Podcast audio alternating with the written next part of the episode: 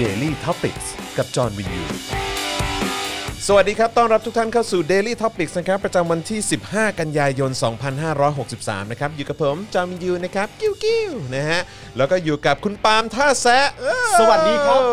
กิ้วกิ้ว กิ้วกิ้วเหมือนกันเออ น่ารักกันไป น่ารักกันไปแล้วก็แน่นอนครับอาจารย์แบงค์ด้วยนะครับ กิ้วเหมือนกัน กิ้ว นะ กิ้ว กิ้วเหมือนกันนะครับผมนะฮะอ่ะอยู่ด้วยกันแบบนี้นะครับ5โมงเย็นโดยประมาณนะครับ ใครเข้ามาแล้ว อย่างแรกที่กราบขอความกรุณาให้ช่วยทำเลยนะครับ ก็คือช่วยกดแชร์กันด้วยละกันนะครับ แล้วก็อย่าลืมนะครับว่าเอ่อคุณสามารถร่วมสนับสนุนเรานะครับให้มีกำลังในการผลิตรายการต่อไปได้ ทางบัญชีกสิกรไทย 0698 975 539 นะครับ ตอนนี้เก๋ไก่ขึ้นมาแล้ว มีเป็น QR code ที่คุณสามารถสแกนได้เลยนะครับ สะดวกสบายแบบสุดๆเลยนะครับ แล้วก็ใครที่เอ่อโอนเข้ามานะครับ แล้วก็แจ้งโอนเข้ามาในช่องคอมเมนต์ของเราเนี่ยนะครับ ก็จะมีสิทธิ์ร่วมสนุกนะครับในการเอ่อรับ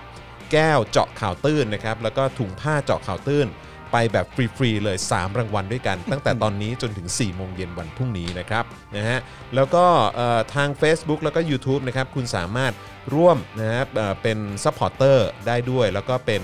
Membership นะฮะทาง YouTube ได้ด้วยเหมือนกันนะครับผมนะฮะเห็นไหมมีหลากหลายช่องทาง มาก ดีดีดีมาก หายใจไม่ทันเลยกูเออ ก็จะนอกนอกจากนี้แล้วก็อาจจะมีเดินมาให้ถึงหน้าบ้านอะไรอย่าง ค เงี้ รั ย บผม อาจจะมีอีกอย่าง ตอนนั้นกูไปม็อบ ฮะ กูไปม็อบมา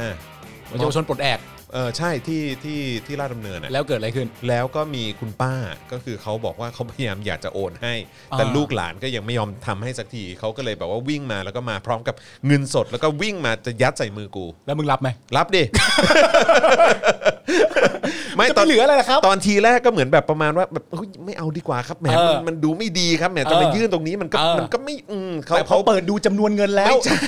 คือไม่ไม่ใช่ว่าเปิดดูจำนวนเงินเห็นอยู่แล้ว อ่า เออ แต่ว่าก็คือเรื่องของเรื่องก็คือว่าเขาบอกว่าขอเหอะ เพราะว่าคือแบบจะโอนให้ทาง อยาก support ทางแอปทางอะไรแบบนี้มันก็ทำลำบาก อ่า อะ่ะ เออ ก็แบบรับเป็นเงินสดไปละกัน แล้วก็ อ่า ถือว่าเป็นการสนับสนุนรายการด้วยเหมือนกัน แล้วคุณป้าเขาน่าจะรู้ไหมว่าคุณจะไปร่วมที่นั่นด้วยเขาถึงเตรียมเงินมา ไม่รู้ ห ไม่ อ รู้ ว่า ไม่รู้ไม่รู้ อ๋อโอเค เออ ก็คือเราเดินผ่านไปตรงนั้นพอดี เออ เออใช่ แต่คุณก็คงมีความรู้สึกว่าณสถานที่นั้นมันอาจจะยังไม่ใช่สถานที่ที่จะ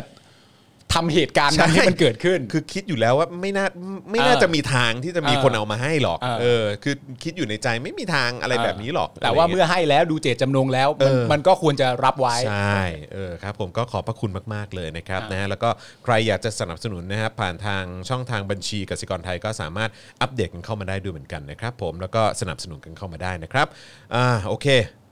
วันนี้เรามีข่าวคราวมาอัปเดตกันเยอะแยะมากมายนะครับเริ่มต้นด้วยข่าวแรกก่อนดีกว่า เราควรจะแสดงความยินดีกับบิ๊กแดง เรื่อง ตอนที่เราทำท่าแซะตอนนั้น อืม บิ๊กแดงเข้ามายัง ไม่ค่อยได้พูดถึง ไม่ค่อยได้พูดถึง ไม่ค่อยมีโอกาสได้กล่าวอ้างถึงเขาเท่าไหร่ เออใช่นะครับผมนะฮะก็ แต่ตอนนี้เขาฮอตมาก ตอนนี้ฮอตมากครับ ตอนนี้ฮอตมากนะครับ แล้วก็ตอนนี้เนี่ยก็ต้องบอกเลยนะครับว่าขอแสดงความยินดีกับบิ๊กแดงนะครับ หรือว่าเอ่อพลเอกอภิรัตคงสมพงศ์ ครับ นะครับผมนะเพราะว่าได้รับตำแหน่งใหม่นะครับผมก็คือเออทางพระบาทสมเด็จพระเจ้าอยู่หัวนะครับ ทรงพระกรุณาโปรดเกล้า พระราชทาน พระบรมราชานุมัติ รับโอนข้าราชการทหาร และข้าราชการพลเรือนสามัญมาบรรจุเป็นข้าราชการในพระองค์ฝ่ายพลเรือนนะฮะซึ่งแต่งตั้งให้ดำรงตำแหน่งพิเศษ เฉพาะรายจำนวน 2 รายด้วยกันนะครับหนึ่งในนั้นก็คือพลเอกอภิรัตคงสมพงศ์ครับเออครับผมนะฮะซึ่งก็เอ่อทั้งคู่เนี่ยเอ่อเขาเรียกว่าอะไรทางพลเอกอภิรัตเองเนี่ยก็จะเกษียณอายุในสิ้นเดือนกันยายนนี้ด้วยนะครับผมนะฮะซึ่งเอ่อก็สำหรับพลเอกอภิรัตเนี่ยนะครับก็รู้สึกว่าจะได้เข้าไปทำงานในพาร์ทของเอ่อสำนักพระราชวังด้วยอืมครับผม อันนี้คือตำแหน่งใหม่ตำแหน่งใหม่แล้ว เป็ ไม่ น เอาตำแหน่งเก่าแล้ว หรือตำแหน่งเพิ่ม เป็นเป็นเป็นตำแหน่งใหม่เพิ่มน่า อ่า ก็ก็น่าจะเพิ่มขึ้นมา ที่เพิ่ม แหละ เติมขึ้นมา ใช่ครับ เป็นรองเลขาพระราชวังระดับ 11 ครับ เราอื่น เนี่ยเราเราเข้าใจความหมายของ ของตำแหน่งนี้ ก็ระดับ 11 ก็ อ่า คงสูงมาก อ๋อโอเค เออครับผมนะฮะก็ก็ก็ยินดีด้วย อันนี้เป็นตำแหน่งหลังเกษียณใช่ไหมครับ ใช่ครับผม แต่ว่าใกล้เกษียณแล้ว ใกล้แล้วก็คืออ อ เอ่อเกษียณวันที่ 30 กันยายนนี้ เออซึ่งซึ่งตำแหน่งนี้จะถูกมอบให้สำหรับคนที่ใกล้ๆเกษียณเท่านั้นเหรอหรือไม่รู้ ไม่รู้อันนี้เป็นกรณีพิเศษ อ่า อืมเป็น โอเค เอ่อการแต่งตั้งให้ดำรงตำแหน่งเป็นพิเศษ เฉพาะรายนะฮะซึ่งมี อ่า 2 คนก็คือ1เนี่ยก็คือบิ๊กแดงใช่ไหม ครับ แล้วก็อีกคนหนึ่งนะฮะก็คือพลอากาศเอกสถิตพงศ์สุขวิมลครับ อ่าฮะสองท่านนี้ที่ได้ไป เออ ตำแหน่ง ครับ นี้ ผม ตำแหน่งเดียวกันไหมฮะ ชื่อตำแหน่งเดียวกันไห โท ม ษโทษโทษโทษขออภัย เป็นพันตำรวจเอกนรัตน์เสวตนันท์ อือฮึ อธิบดีกรมราชทัณฑ์เป็นรองเลขาธิการพระราชวังระดับ 11 เช่นเดียวกันครับ อ๋อโอเคตำแหน่งเดียวกัน ยินดี ยินดีด้วยฮะ ยินดีด้วยครับ ยินดีด้วยครับผมครับผมครับผม ครับผม ครับผม สี่รอบแล้วครับผมมาสี่ ค ร รั อ บบ ผ แล้ว มนะฮะ ครับผม แล้วก็ยังไม่หมดเพียงฮะ นะเป็นห่วงอยู่อย่างหนึ่ง อะไรฮะ เขาจะมีที่ติดเหรียญบนชุดคอมเนี้ย ไม่น่าจะพอ ครับผม ครับผม ก็ก็ก็ไปพาหุรัตน์เนี่ย ทำไมฮะ ก็ซื้อเสื้อให้ตัวใหญ่ ซื้อ ขึ้น เสื้อตัวใหญ่ขึ้นครับผม ก็มีที่แหละ ไม่ได้ยากเข็นอะไรแก้ปัญหาง่าย นะฮะอ่ะอีกเรื่องหนึ่งที่ก็ต้องเกี่ยวข้องกับทางบิ๊กแดงนะครับ หรือว่าพลเอกอภิรัตน์นะฮะ ครับ ก็เป็นเรื่องที่น่าเศร้าที่เกิดขึ้นนะครับ ครับ ก็คือเมื่อวานนี้นะครับ วันที่ 14 กันยายนนะครับ ผู้ใช้ Facebook นะครับ ชื่อว่าคุณนัทสาเอ่อโรชัยหรือเปล่าผมไม่แน่ใจนะครับ ได้โพสต์ข้อความว่าครอบครัวนะครับได้สูญเสียนายเสรีบุตรวงศ์หรือว่า ครับ น้องนิกกี้ หนุ่มพลทหารนะครับที่เพิ่งเข้ากรมไปเมื่อวันที่ 1 กันยายนที่ผ่านมานะครับ ซึ่งเข้าไปเมื่อวันที่ 1 กันยายน แต่กลับเสียชีวิตในวันที่ 14 กันยายนครับ ๆอ่าด้วยเหตุผลว่า 10 กว่าวัน อ่า นะครับนะ เข้าไปสิบกว่าวัน เข้าไป 10 กว่าวัน เสียชีวิตด้วยเหตุผลอะไรฮะ ใช่เอ่อสาเหตุการเสียชีวิตเนี่ยมาจากเส้นเลือดตีบ อืม เลือดไปหล่อเลี้ยงสมองไม่ทัน อืม นะครับ ซึ่งอันนี้เนี่ยก็มีทางนายพลท่านหนึ่งโทรมาแจ้งข่าวร้าย ให้กับ ทาง ครอบครัว อ่า ครับผมนะฮะก็มีการระบุนะครับบอกว่าหลังเกิดเหตุทางครอบครัวได้รับเพียงคำขอโทษ กับร่างที่ไร้ลมหายใจของน้อง กับเงินค่าทำศพเบื้องต้น 20,000 บาท อืม พร้อมตั้งคำถามนะครับว่าหึมันคุ้มแล้วใช่ไหม กับสิ่งที่ครอบครัวเสียไปนะครับ แล้วก็ณเวลานั้นเนี่ยก็ยอมรับว่าคาใจกับสาเหตุการเสียชีวิต ตอนเข้าค่ายเนี่ยน้องเดินเข้าไปนะแต่ตอนออกมากลับถูกหามใส่โลงออกมา อืมผมว่าคำนี้เป็นคำที่ เป็นคำที่เจ็บปวดอ่ะ มันสะเทือนใจ นึกออกไหม นะ มันสะเทือนใจนะฮะ สะเทือน ตอน ใจ เขาน ะ แล้วแล้วในรูปแบบน้องเขาเป็นทหารเกณฑ์ถูกไหม ใช่ครับ เป็นทหารเกณฑ์ในรูปแบบนี้ก็หมายถึงว่าเอ่อจับใบดำใบแดงแล้วได้ใบแดงถูกไหม ครับผม นั่นแปลว่ามันก็เอ่อเหมือนมีการยื่นตรวจสุขภาพอะไรก็คือก็คือเป็นได้ ก็ผ่าน สุขภาพแข็งแรง ก็ พ ผ่าน อที่จะเป็นได้ เออใช่ครับ เพราะฉะนั้น เพราะฉะนั้นก็ไม่น่าแปลกใจที่ครอบครัวจะมีความสงสัยกับลูกชายตัวเองที่สุขภาพร่างกายแข็งแรงดี แล้วอยู่ในนั้นเท่าไหร่นะ10 วัน สิบกว่าวัน แล้วกลับออกมาในรูปลักษณ์ของการเป็นผู้เสียชีวิตแล้ว ใช่ มันก็ไม่น่าแปลกใจที่ที่ทางครอบครัวจะแปลกใจ นั่นแหละสินะครับซึ่งวันนี้นะครับทางโฆษกกองบัญชาการกองทัพไทยนะครับกล่าวถึงกรณีการเสียชีวิตของพลทหารเสรีบุตรวงศ์หรือว่าน้องนิกกี้เนี่ยนะครับว่าสาเหตุการเสียชีวิตเนื่องจากหัวใจเต้นผิดจังหวะ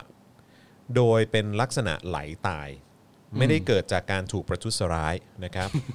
ทั้งนี้นะครับพ่อของพลทหารเสรีได้รับทราบสาเหตุการเสียชีวิตจากแพทย์ และได้ร่วมขอดูศพแล้ว ซึ่งไม่ติดใจและมีความเข้าใจดี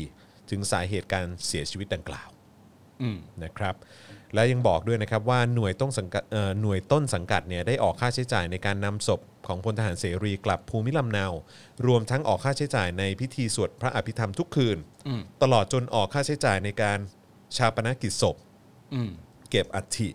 และมอบทุนทรัพย์ให้แก่บิดาของพลทหารเสรีเป็นเงินจำนวน 2 0 0แสนบาท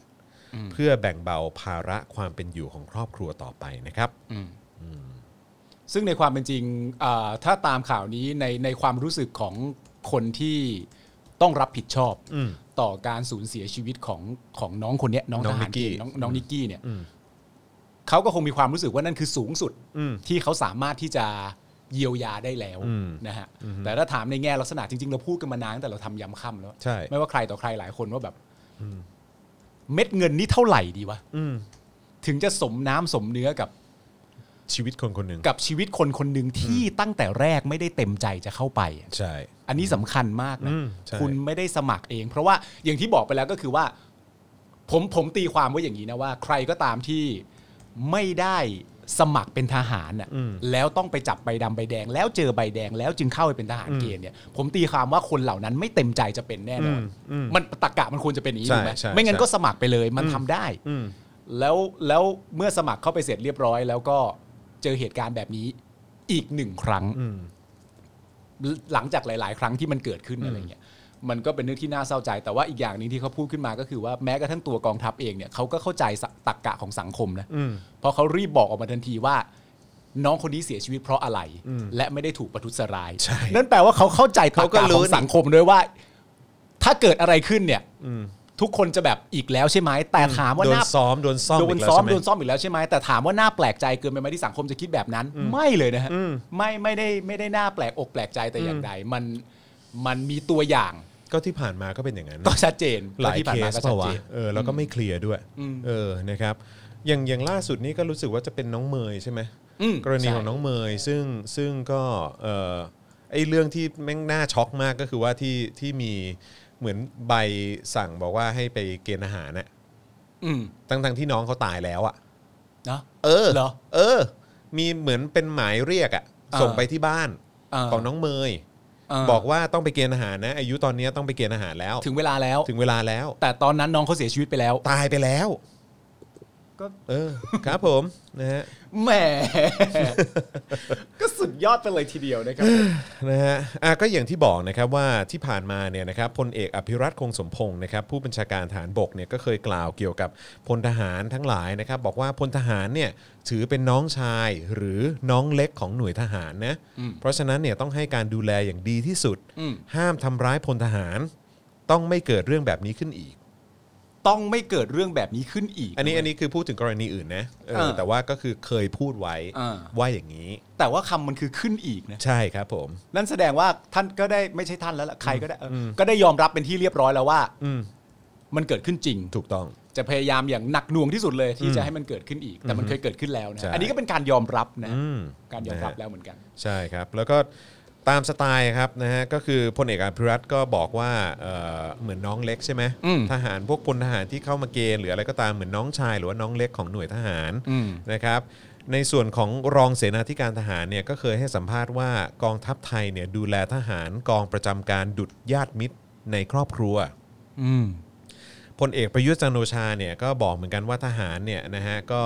รักเหมือนลูกเหมือนหลาน ครับ ครับผมนะฮะทุกคนจะพูดประมาณนี้กันหมด ครับผม นะครับ ได้ยินบ่อยฮะ ได้ยินบ่อย ที่สิ่งที่น่าสงสัยก็คือว่า แล้วคนที่ไม่ใช่ทหารเนี่ย อือฮึ ท่านรักเหมือนอะไรครับ ก็ถ้าทหารรักเหมือนลูกเหมือนหลานเนี่ยถ้าเป็นประชาชนคนธรรมดา อย่างเช่น อืม เราเป็นทนาย อืม เป็นครู เป็นพิธีกรรายการพอดแคสต์สักรายการหนึ่งเนี่ยท่านรักพวกเราเหมือนอะไร ครับผม ผ เอ ม อ สงสัยมากเลย อยากรู้เหมือนกันฮะว่ารักพวกกูแบบไหนเนี่ย ใช่ครับผมแล้วรักพวกเราไม่เท่าไหร่ ครับ นี่คือรูปแบบการแสดงออกซึ่งความรักเลยฮะ ครับผม เทมากๆเลย สุด ทีเวย อ อดครับผมนะฮะ แต่ก็ต้อง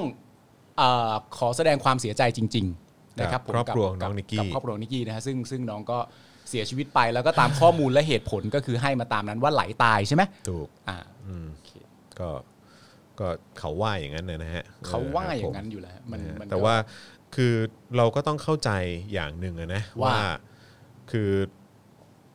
มันเกิดเหตุอย่างนี้ทุกครั้งที่มีการเกณฑ์อาหารเนี่ย ถูก เออก็คือโดนซ่อมตาย โดนลงโทษจนตาย อืม อะไรอย่างเงี้ย อืม มันก็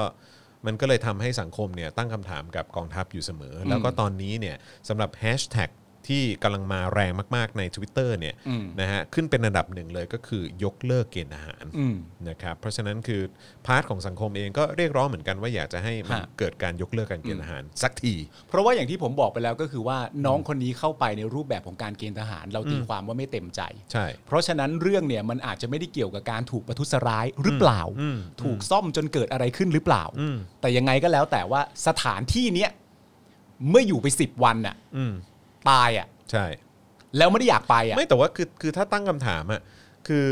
ถ้าเกิดว่าหัวใจเต้นผิดจังหวะ คือมันเป็นมันเป็นผลจากการฝึกแบบหนักหรือเปล่าหรืออะไรก็ไม่รู้ ใช่ไงจริง ๆ เออ ตั้งแต่ตั้งแต่ตอนที่ตอนที่จอห์นอ่านมา สิ่งที่ผมตั้งคำถามก็คือว่า ณโมเมนต์ที่เรื่องเหล่านี้มันเกิดขึ้นเนี่ยแบบเส้นเลือดในอะไรต่างกันานามันเกิดในภาวะที่พวกคุณกำลังทำอะไรกันอยู่ นั่นน่าจะเป็นคำถามที่สำคัญกว่าว่า ว่าไม่ไม่ถูกประทุษร้ายใช่ แต่ดำน้ำอยู่หรือเป หรือ ล่า ว่าร่าง วิ่ กายไม่ไหว หรือหรือร่างกายไม่ไหวอย่างเห็นได้ชัดหรืออะไรต่างๆกันานะคำถามที่สำคัญน่าจะเป็นว่า ณตอนที่เกิดภาวะนี้เนี่ยคุณกำลังทำกิจกรรมอะไรกันอยู่มากกว่า ผมผมมีความรู้สึกว่าคำถามน่าจะเป็นอันนั้น แล้วอีกอย่างอ่ะคือ ไม่รู้นะ อืม สำหรับผมเองอ่ะผมมีความรู้สึกว่าแค่ตั้งคำถามว่าฝึกหนักจนตายอ่ะ อืม ฝึกหนักจนส่งผลให้ตายอ่ะ เออ ผมว่าก็เรื่องใหญ่นะ อืมซึ่งมันไม่ใช่ข้อมูลที่สามารถจะมาบอกได้ว่า อีกตั้งกี่ต่อกี่คนก็ไม่เห็นตายเลย ใช่ ไม่ใช่นะฮะ เออ ไม่ได้นะครับ เออไม่ได้ ไม่ได้นะคำพูด ไม่ได้ คำจาอย่างนี้ใช้ ไม่ได้ ใช้ไม่ได้นะ ไม่ได้ แต่ว่าคำถามที่จอห์นถามก็สำคัญว่า เหตุและผลในความจำเป็นที่ต้องฝึกหนัก ถึงขนาดมีคนมีสิทธิ์ที่จะเสียชีวิตได้เนี่ยเหตุผลคืออะไร อืม เหตุผลในการฝึกไปในระดับนั้นเน่ะ อืม เพื่อเอาไปทำอะไร อืม เอาไปใช้ทำอะไร เอาน้องๆ พวกนี้ไปใช้ทำอะไร ตัดหญ้าไอ้เหี้ย อุ้ยตัดหญ้าไม่ต้องมีกล้ามนะ เออ ตัดนั่น ห น่ะ ญ้าไม่ต้องแข็งแรง นั่น นะ น่ะดิ มันตัด เออ กันได้นะ ยกเว้น เออ ว่าบ้านนายจะใหญ่มาก เออ ก็อาจจะต้องแข็งแรงหน่อ ก็ ย นั่นเลยดิ เออ แม่งแบบ ฟังแล้วก็แบบแม่งไรสคือถามถามคุณผู้ชมแล้วก็ อืม คุณผู้ฟังตอนเนี้ยคือผมเชื่อว่าถ้าเกิดถามไปนะ ทุกคนก็น่าจะตอบแบบเดียวกัน ก็คืออความจำเป็นของการเกณฑ์ทหารมัน ถูก ยั ต้ ง อง มีอยู่ไหม อืม ตอบเข้ามาก็ได้นะฮะพิมพ์เข้ามาในความคิดของคุณผู้ชม อ่า แล้วก็คุณผู้ฟังที่ติดตามอยู่ตอนเนี้ยรู้สึกว่ามันมีความจำเป็นขนาดไหนกับการเกณฑ์ทหาร ใช่ แล้วอีกอย่างเนี่ยในยุคสมัยนี้เนี่ยกับงบประมาณที่ต้องเอาไปเท อ่ากั กับการเกณฑ์ทหารคนแบบว่าเป็นหมื่นเป็นแสนคนผมก็ไม่รู้เหมือนกันนะเออปริมาณเนี่ย อืม เออคืออาจเป็นหลักหลายพันหลายหมื่นคนน่ะ อืม เออคือมันจำเป็นปะวะ เออ เออกับกับยุคสมัยเนี้ย เอออ อืมนะครับ งบประมาณที่ต้องทุ่มเทไปหนึ่งความจำเป็นของการจะมีและจะเกณฑ์ก็อีกหนึ่งเรื่อง ใช่ อ่า อือฮึนะฮะ ไม่จำเป็น ไม่จำเป็นนะเนี่ยเข้ามาคุณเกษตรอินทรีย์บอกว่าไม่จำเป็น อ่าน นะครับ ไม่มีนะครับ ฝึกหนักจนตายเนี่ยนักกีฬาอาชีพแม่งฝึกกันทุกวันยังไม่เป็นข่าวเลยนักกีฬาตายทุกปีแบบนั้นเฮ้ยังไงเนี่ยมีคนส่งเข้ามา คุณควีนทีวีบอกว่าไม่จำเป็นเลยนะครับคุณช้องนางก็บอกว่าไม่จำเป็นเลยนะครับคุณมนชัยก็บอกคุณจะเลิกไปตั้งนานแล้วเออนะครับผมนะฮะอ่ะก็ยังคอมเมนต์กันเข้ามาได้นะครับนะฮะเฮ้ยแล้วก็จริง ๆ ก็มีคนเหมือนแบบมาเล่าให้ฟังนะถึงประสบการณ์ของเขาว่าเขาก็เคยโดนฝึกหนักเหมือนกันจนแบบว่า แบบได้รับผลกระทบกับร่างกาย แล้วก็ก็เข้าเข้าโรงพยาบาล อืม แล้วก็เหมือนเออทางครอบครัวก็มาเยี่ยม อืม ซึ่งทางครูฝึกเนี่ยก็ขอไว้บอกว่าเออให้บอกว่าเป็นอุบัติเหตุนะ อืม เออ ขอไว้เหรอ ขอไว้ทั้งทั้งที่จริง ๆ แล้วโดนซ่อม อ่า เออ อุบัติเหตุว่าอะไรอ่ะ อุบัติเหตุไม่ผมผมไม่แน่ใจแต่คือแบบพอดีผมอ่านอ่านอ่านข่าวอันเนี้ยแล้วก็ อ่ามี มีเอ่อทางเจ้าของ Account ของ Twitter อันหนึ่งเนี่ย อืม ที่เขาก็เปิดเผยชื่ออาแล้วก็นามสกุล อืม ตัวจริงเลยนะ อืม เออแล้วเขาก็มาเล่าประสบการณ์ของเขา ว่าเขาก็เคยโดนโดนซ่อมเหมือนกัน ไม่ผมมีความรู้สึกว่าจริง ๆ แล้วเนี่ย ถ้าเรา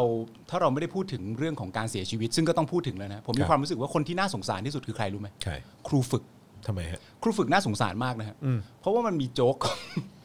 มันมีโจ๊กของของสแตนด์อัพคอมเมดี้เมืองนอก อืม ที่เขาเล่าให้ฟังไว้เขาพูดแบบนี่เป็นโจ๊กนะฮะ อืม ของเรื่องเกี่ยวกับคุณครู คุณครูรัฐบาล อืม ว่าเหมือนได้รับค่าตอบแทนที่ไม่คุ้มค่าอะไรต่างๆกันนะก็ว่าไป อืม แล้วโจ๊กเนี่ยมันก็ถูกเล่าออกมาว่า ผมเนี่ยต้องการให้คุณเนี่ยเป็นครูรัฐบาลนะครับ อืม ครูรัฐบาลก็ตอบว่าอุ้ยยินดีมากเลยค่ะ อืม หน้าที่ที่ต้องทำคืออะไรคะผมต้องการให้คุณเนี่ยสอนให้เด็กรู้จักคณิตศาสตร์ อืม แล้วเด็กรู้จักคณิตศาสตร์แล้วเด็กเขาอยากรู้จักคณิตศาสตร์ไหมคะไม่ เด็กไม่ได้รู้จักคณิตศาสตร์เลยครับ เออเออ แล้วดิฉันต้องสอนไปทำง้าวอะไรครับมัน เพื่ออะไร ในขณะเดียวกันอย่างที่บอกไปครูฝึก อืม ที่ต้องฝึกทหารเกณฑ์ที่จับใบดำใบแดงเข้ามา อืม นั่นแปลว่าสมมติว่ามีผู้บังคับบัญชาคนหนึ่งเดินมา สมมติคุณเป็นจ่าเป็นจ่าจร อืม จ่าจร อืม ผมต้องการให้จ่าจรเนี่ยสอนนักอ่าอ่า ฝึก ฝึก อืม พลทหารที่เข้ามาใหม่ อืม จ่าจรก็แบบโอ้ผมยินดีมากเลย ค ครั รับ บผม ผมเนี่ยเอ่อรับใช้กรมทหารมาตลอด แล้วผมก็ต้องการฝึกเขาอย่างเต็มที่ อืม ผู้บังคับบัญชาก็จะเดินไป อืม จ่าจรก็ถามว่าเออโทษนะฮะแล้วทหารที่เขามาเนี่ยเขาอยากเป็นทหารไหมครับ ไม่ ไม่มีแม้กระทั่งสักคนเดียวอยากเป็นทหารเล เอย อเออ จ่าจร เข้าใจ ก็อาจจะบอกว่าอุ๊ยงั้นผมขออนุญาตเอ่อกระโดดตบได้ไหมครับ เออ กระโดดตบออกกำลังกายไม่กระโดดตบมึง เนี่ย กระโดดตบมึงเนี่ยให้กูสอนทำไมให้กูสอนเรื่องอะไรแล้วคิดภาพแบบในในระหว่างที่กำลังฝึกกำลังสอนอยู่เนี่ย แต่เรามองตาเขาอะและตาเขาแต่ละคนไม่บ่งบอกเลยว่าอยากทำสิ่งนี้อยู่เนี่ยไอ้ครูฝึกมันก็ต้องละเหี่ยใจพอสมควรเหมือนกันนะว่าแบบ ใช่ แล้วกูจะ เออ แล้วแม่งจะมีความรู้สึกยังไงวะที่แบบว่า ชีวิตการทำงานคือการบังคับคนน่ะ นั่นน่ะสิ เนอะ แต่ว่าแต่ว่าเรื่องพวกนี้มันอาจจะเป็น แต่ว่าแต่ว่า จากรุ่นสู่รุ่นหรือเปล่า แต่แต่แต่ในฐานะของคนที่แบบเหมือนเอ่อเหมือนอารมณ์แบบอยู่ในจุดที่เป็นอำนาจนิยมอ่ะ อ่า เออ มันก็อาจจะมีความพอใจตรงจุดนั้นก็ได้ เออ ชอบที่จะฝืนใจมึง อ่ะ ชอบที่จะขืนใจมึงอ่ะ อ๋อหมายถึงว่าถ้าเกิดว่าบังเอิญดูสมัครอกสมัครใจ เอออ จจะไม่ฟิน ใช่ แต่ถ้าดูแล้วสายตาแบบมาทำอะไรตรง เอ นี้ อ วะโอ้ยอันนี้สนุก ใช่ นะ ใช่ อันนี้มัน ใช่เออแล้วมันอาจจะนำพาไปสู่การนี่ไง อ่า การซ่อมแบบโหดๆการซ้อมแบบโหดๆอ่ะ เพราะว่าตั้งแต่แรกการฝึกสอนก็ฝึก เออ ฝืนใจอยู่ ช่ แล้ว ไม่ยอมใช่ไหม เอออ อะไรอย่างเงี้ย แล้วก็มี แล้วก็เลยมี สุข ความ แล้ รุนแรงมากมากยิ่งขึ้นมากยิ่งขึ้น เพราะว่ามันก็เหมือนต้องเป็นการบังมันมันเหมือนเป็นการบังคับตั้งแต่แรกอยู่แล้ว ใช่ แต่เหมือนเป็นการบังคับไปให้สุดที่ตรงไหน ใช่ เท่านั้นเอง ใช่ใช่เออนะฮะจิตเนอะ จีด อืมครับผม คุณวิมลสิริบอกว่าคุณจองเคยเกณฑ์ทหารไหมคะ ไม่เคยฮะ ผมเรียน ไม่ ร เค อย ดอฮะ ผมเคยไป อืม ไปอะไร ไปจับใบดำใบแดงไง เออ อือฮึ แล้วก็เต็ม เต็ม ใช่ ครับผม แต่ว่าประเด็นก็คือว่าที่ผมไปแล้วมันมันทำให้ผมรู้สึกได้ก็คือว่า ใครก็ตามอ่ะที่ไปในวันนั้นอ่ะรอบแรกก็คือหลังจากเราแบบวัดตรงวัดตัวอะไรต่างๆนานาเรียบร้อยแล้วเนี่ยมันก็จะมีรอบแรกมันคือคนที่สมัคร อืม เพื่อจะเป็นทหาร อืม และอันนี้เล่าคร่าวๆให้ฟัง อื นะ ม เป็นความน่าแปลกคือว่า ใครก็ตามที่สมัครเข้าไปแล้วเป็นทหารอากาศเนี่ย อืม จะได้เสียงค่อนข้างจะฮือฮาหน่อยว่า เหมือนเท่ดี อ่า มันเท่ดี ไปสมัครเป็นทหารอากาศ เออ มัน เออ มันดู ไม่ ไม่รู้ทำไมเหมือนกัน แต่มัน เออ ดูเท่ดี อืม ไม่ ไม่รู้ตากาและเหตุผลคืออะไร อืม ส่วน ส่วนใครที่สมัครไปแล้ว แล้วประกาศออกมาว่าไปสมัครเป็นทหารบกก็จะ อืม นิ่ง ๆ เฉยเฉยๆ เฉยๆ ไม่ได้มีอะไร อืม อะไรเงี้ย จนกระทั่งแบบว่า จนกระทั่งแบบพอคนสมัครมันก็สมัครตึ๊ดๆๆๆๆอะไรเงี้ย จน จน มันถึงจุดที่ เพราะว่าแต่ละเขตมันก็มีจำนวนว่าต้องการเท่าไหร่ อืม เพื่อให้สมน้ำสมเนื้อกับปีนั้นๆอะไรเงี้ย อื แล้วเมื่อผู้สมัครแต่ละเขตมันครบถ้วนก็ ก็ ก็หยุดไป อืม เออรูปรูปแบบรูปแบบการการที่เข้าไปมันก็เป็นลักษณะแบบนั้น อืมอืม ณณณตรงนั้นเป็นแบบนั้นนะแต่ว่าณตอนนี้ไม่รู้ว่าเปลี่ยนแปลงอะไรมากแต่ว่าในความเป็นจริงนั่นแปลว่า มันก็มีคนเต็มใจที่ จะส ส มั มั ค ค ร รแล้วอยากประกอบอาชีพนี้จริง อืม ๆ มันก็มีอยู่ อืม แต่ว่าสำหรับพวกท่าน ไม่รู้เชิงข้อมูลเป็นยังไง แต่สำหรับพวกท่านก็คงมีความรู้สึกว่ามันไม่พอซะเลยอะ อืม ถึงต้องถึงต้องฝืน อืม ใจบังคงบังคับให้คนเข้าไปเป็นเพิ่มเติมอีกจากคนที่สมัครก็เห็นกับตาว่ามีอยู่แล้วอะไรอย่างเงี้ย อืมอืมอืมอืมแต่ว่าก็มันก็ชัดเจนใช่ไหมคือคนที่แบบว่า ไม่ต้องเกณฑ์อ่ะคือแม่งเหมือนมีความสุขอ่ะ เออ เออคือมันเหมือนแบบไอ้เหี้ยกูรอดแล้วกูรอดแล้วอ่ะใช้คำว่ากูรอดแล้วอ่ะ แต่ใช่แต่มันเป็นเรื่องจริงนะเพราะว่า อืม เราเวลาเราเห็นตามเอ่อหน้าข่าวอ่ะ อืม คือเราเห็นกันทั่วไปดูในยูทง YouTube ก็มีที่เราเห็นคนที่เขาไปสมัครอะ อืม แล้วเมื่อไปจับใบดำใบแดงเสร็จเรียบร้อยแล้วมันได้ใบดำอ่ะ อืม เห็นหน้าตาอันดีอกดีใจของเขาไหม ใช่ และเห็นหน้าตาของคนที่จับได้ใบแดงไหม อืมไอ้เหี้ยมีเป็นลมอย่างนี้ แล้ว เลย ถ้าคุณเป็นทหารอยู่แล้วอ่ะ อืม แล้วคุณรักในการเป็นทหารด้วยนะ อืม ไอ้โมเมนต์ที่คุณยืนดูเด็กมันดีใจหรือเศร้าใจเมื่อได้เป็นหรือไม่ได้เป็นน่ะ อืม ไอ้คนที่ยืนอยู่ตรงนั้นที่เป็นทหารอยู่แล้วเนี่ยเขาจะมีความรู้สึกกับ แบบ กับเรื่องราวเหล่านี้ยังไงวะ มึงรังเกียจเอ่ออาชีพกูมากเลยเหร เอ อ อกูผิดอะไรอะไรอย่างเงี้ย เออเออเออใช่ เวลา ใช่ ออดิชั่นเป็นศิลปินกัน เออ ก็ดูจะแฮปปี้ดี เออ ด้ากันดี เออเออเออ แต่อันนี้คือแบบว่า แม่งเป็นอาชีพที่น่ารังเกียจ หรอวะหรอวะ เออเออ เออ แล้วแบบสภาพที่เขามองแบบ แล้วคือคือคนที่จับได้ได้ใบดำแล้วดีใจวิคนที่จับได้ใบดำและดีใจวิ่งเข้าไปกอดพ่อแม่ว่าผมไม่ต้องเข้าไปในสถานที่แห่งนี้แล้วเนี่ยมันเป็นเรื่องที่น่าดีใจสำหรับเขามากเนี่ย อืม มัน